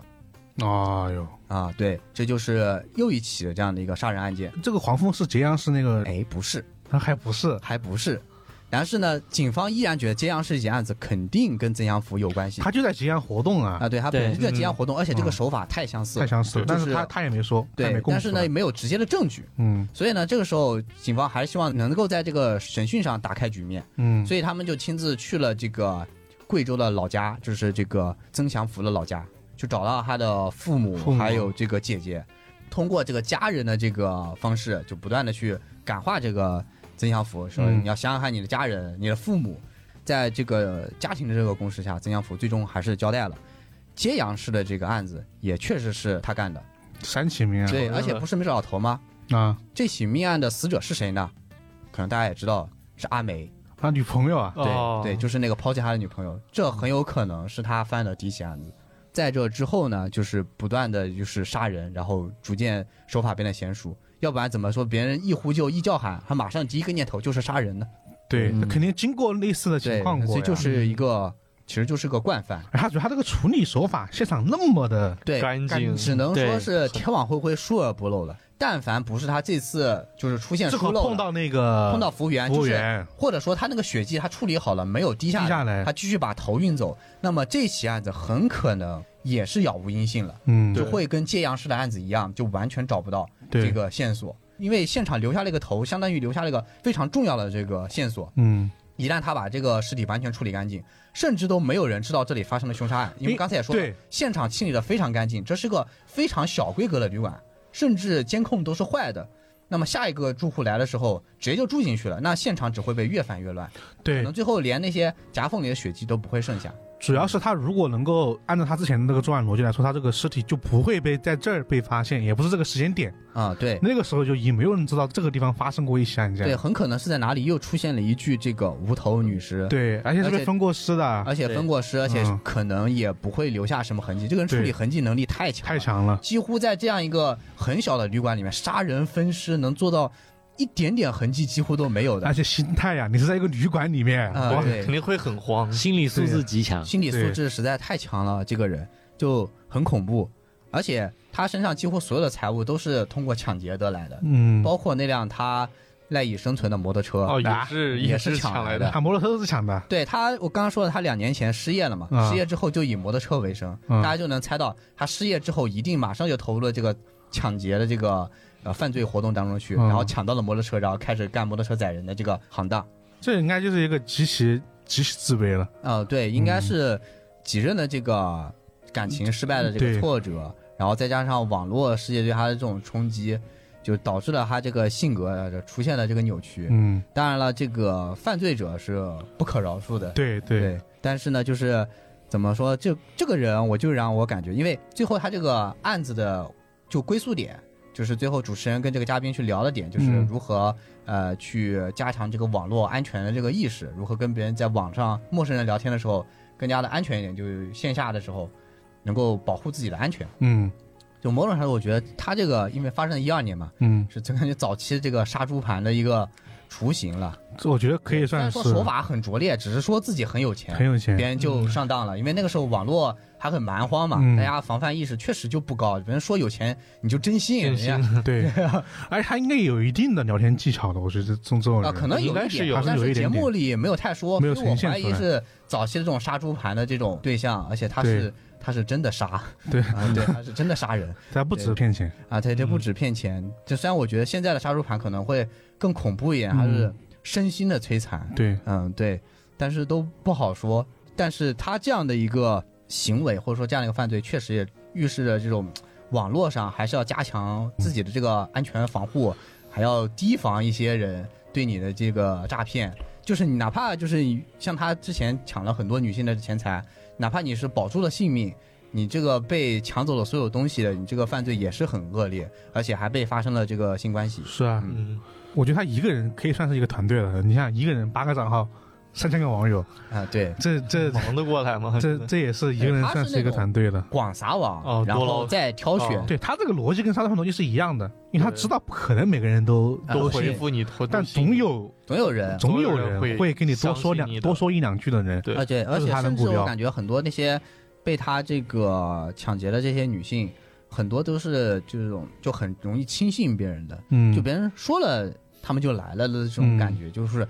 不是很能感觉到这个犯罪者他在这个诈骗里面的这些技巧，他只是伪装自己比较有钱。嗯，甚至我感觉他应该都想象不出来一个有钱人真的是什么样子的，不像现在那些杀猪盘话就术伪伪装的很好，就是他真的一套东西，懂很多东西，嗯就是他这个犯罪者是感觉他就只是那种直耿耿的那种做诈骗的这种感觉，嗯他确实就是广撒网，然后借着当年这个网络互联网确实就是很蛮荒，就大家的防范意识都不高，所以才嗯能够去进行这么多的这样的一个对犯罪对。。现在他这牌面恐怖的是，他们都是有剧本的，他是有专门有对心理大师帮他写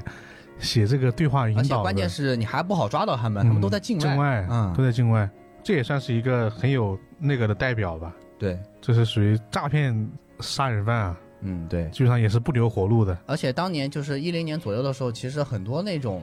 呃，就是见网友，但是发生了那个危险的嗯危险的事情很多。对，就家里人好像当时就经常会提醒你啊，不要随便去见网友，就是嗯当时很多一些社会上都在宣传的事情，不要随便去见网友。嗯然后有很多这些恐怖的传言，比如说见了网友之后被封在水泥柱子里啊，还有还有的说什么见到网友之后肾就没了啊，啊器官对没了，啊，对，啊就器是官门的也有是一很多种很多这样的一个说法。嗯，但某种程度说也是为了让你去加强了警这醒嗯个对，加强了这个防范意识的一种方式吧。嗯刚刚也就是我们这一期最后的一个这个真实的案件了，嗯就大家也能看到这个不同人犯罪的理由终究是不一样的各种这各样的人就是犯案者的，首先犯案者没有任何同情一说，但是你能看到这些犯案者的这些动机也是千就是千奇百怪千。奇百怪了。嗯，任意一个点可能让他跨过那条界限，对，但是也能看到像影视作品里面那种真正的罪犯那种真正的变态连环杀人犯，就是还是嗯终究还是少的，还是少的。其实在这个就是影视作品里面比较常见。至少这几个讲的那些动机之类的还在想象范围之内。对，还没有超出那种说他是纯以杀人纯取变乐态那种这种，确实还是比较少见的嗯的。，嗯但我以前看过一些美国的纪录片，好像好像也不是特别的好像也不少，呃 也因不为少。因为 B 站不是有很多那种讲案子的一些 UP 主吗？他对们对讲的对很多案子，其实有不少案子就是感觉超出了你的想象，嗯就他的不管是罪行而言，还是他的动机而言，都是难以让你察觉到、想象到的。嗯，嗯，啊，以上就是我们这一次给大家就是回顾了一些今日说法的一些案件吧。大家有什么想说的，欢迎在这个评论区留言吧。就这个事情，我觉得每个人可能也有不同的一些看法。然后呢，大家如果想更多的讨论这个相关的内容呢，欢迎加入我们的这个怪异电台的听友群啊！只要关注我们的公众号“怪异故事”，在后台发送“电台”或者“听友群”就 OK 了。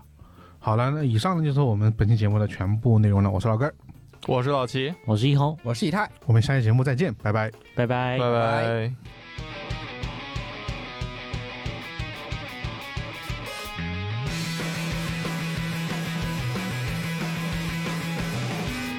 好哈喽，大家好，欢迎来到我们的读评论环节啊。呃，我们这期虽然是今天说法四，但是我们要念今天说法二的评论， 因为我们上一期就是因为录制的时间原因没录啊，我们就这个今天说法二刑侦技术破案特辑法医刑侦真人登场这个，大家很多人都就发表了一下评论，毕竟涉及到了很多这种细节的刑侦知识啊之类的。，对，嗯，也有这个内容。我们先来第一个吧，第一个呢是小宇宙的用户 HD 一九七七四六 Z，好喜欢听当时技术还不是很发达的这种法医的刑侦故事，那时候完全靠法医和警察的智慧和坚持，这种故事更让人动容，更让人了解这些职业。嗯，嗯，因为从法医开始聊起的话，那就是完全在聊物证。对嗯对，那些基本上全是从证据来推演出来的。嗯，对，对，推理的部分会更多一点。多一些啊、嗯对，比较因麻为烦物证的话，你只能去找他们之间潜在的对联系，然后用专业的知识去还原案发现场，嗯，就不像我们今天说了很多，就是通过警方的这个不断的排排查摸查排去寻找这个凶手的。嗯其，实用到了这个逻辑或者说去推演物证的地方不是很多。对，嗯，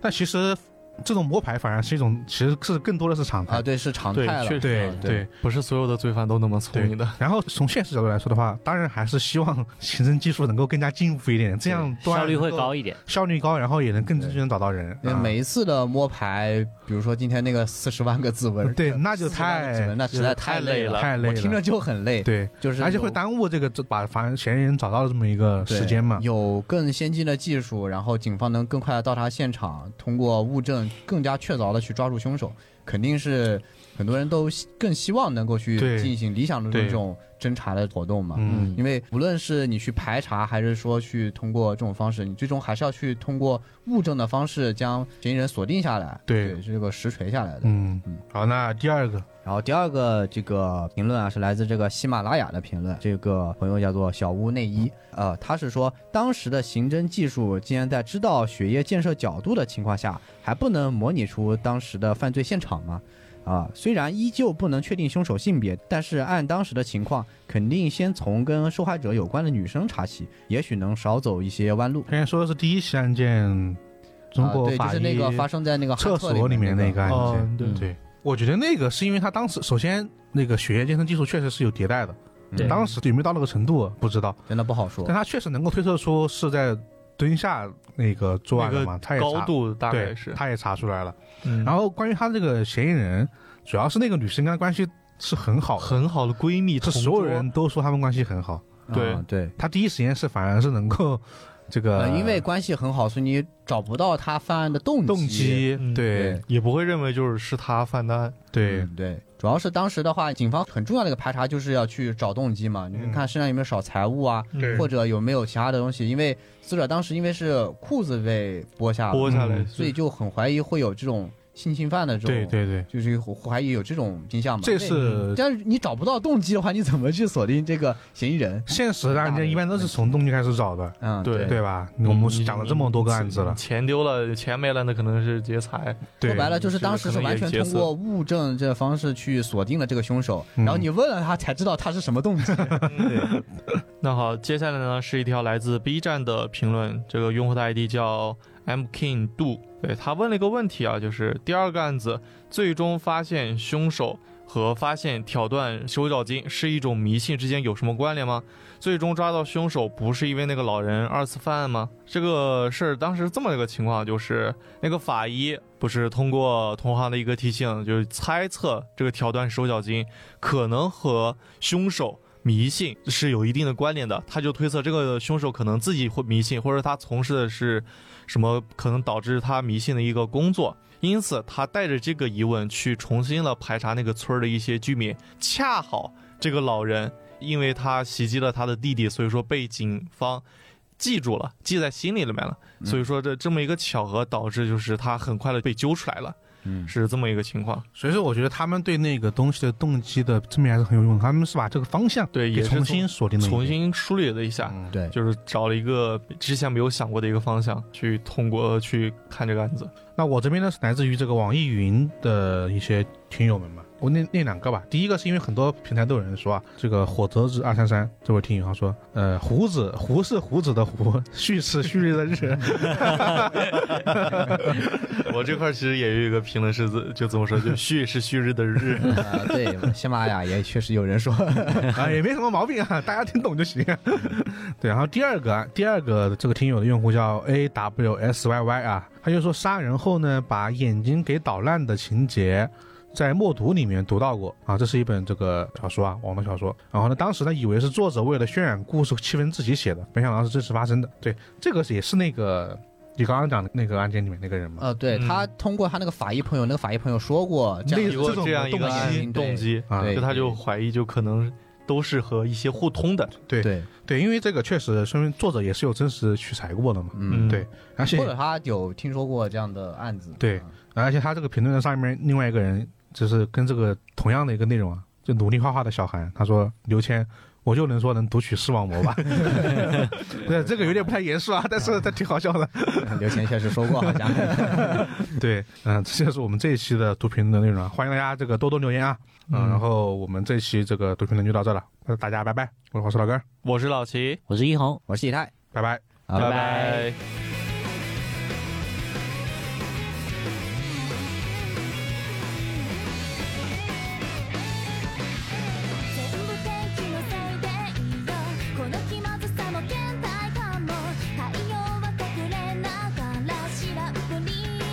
我是怪军，欢迎在各大音频播客平台订阅和评价我们，搜索“怪异电台”即可哟，记得关注哟，拜拜。描いてるもの表情を探してみる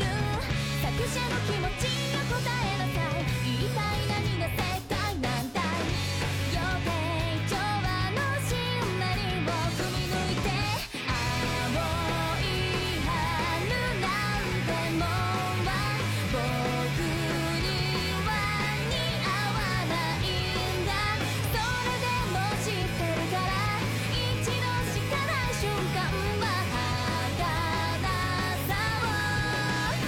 らんでる絶対忘れてやらないよいつか死ぬまで何回だってこんなこともあったって笑ってやんなさい狭い教室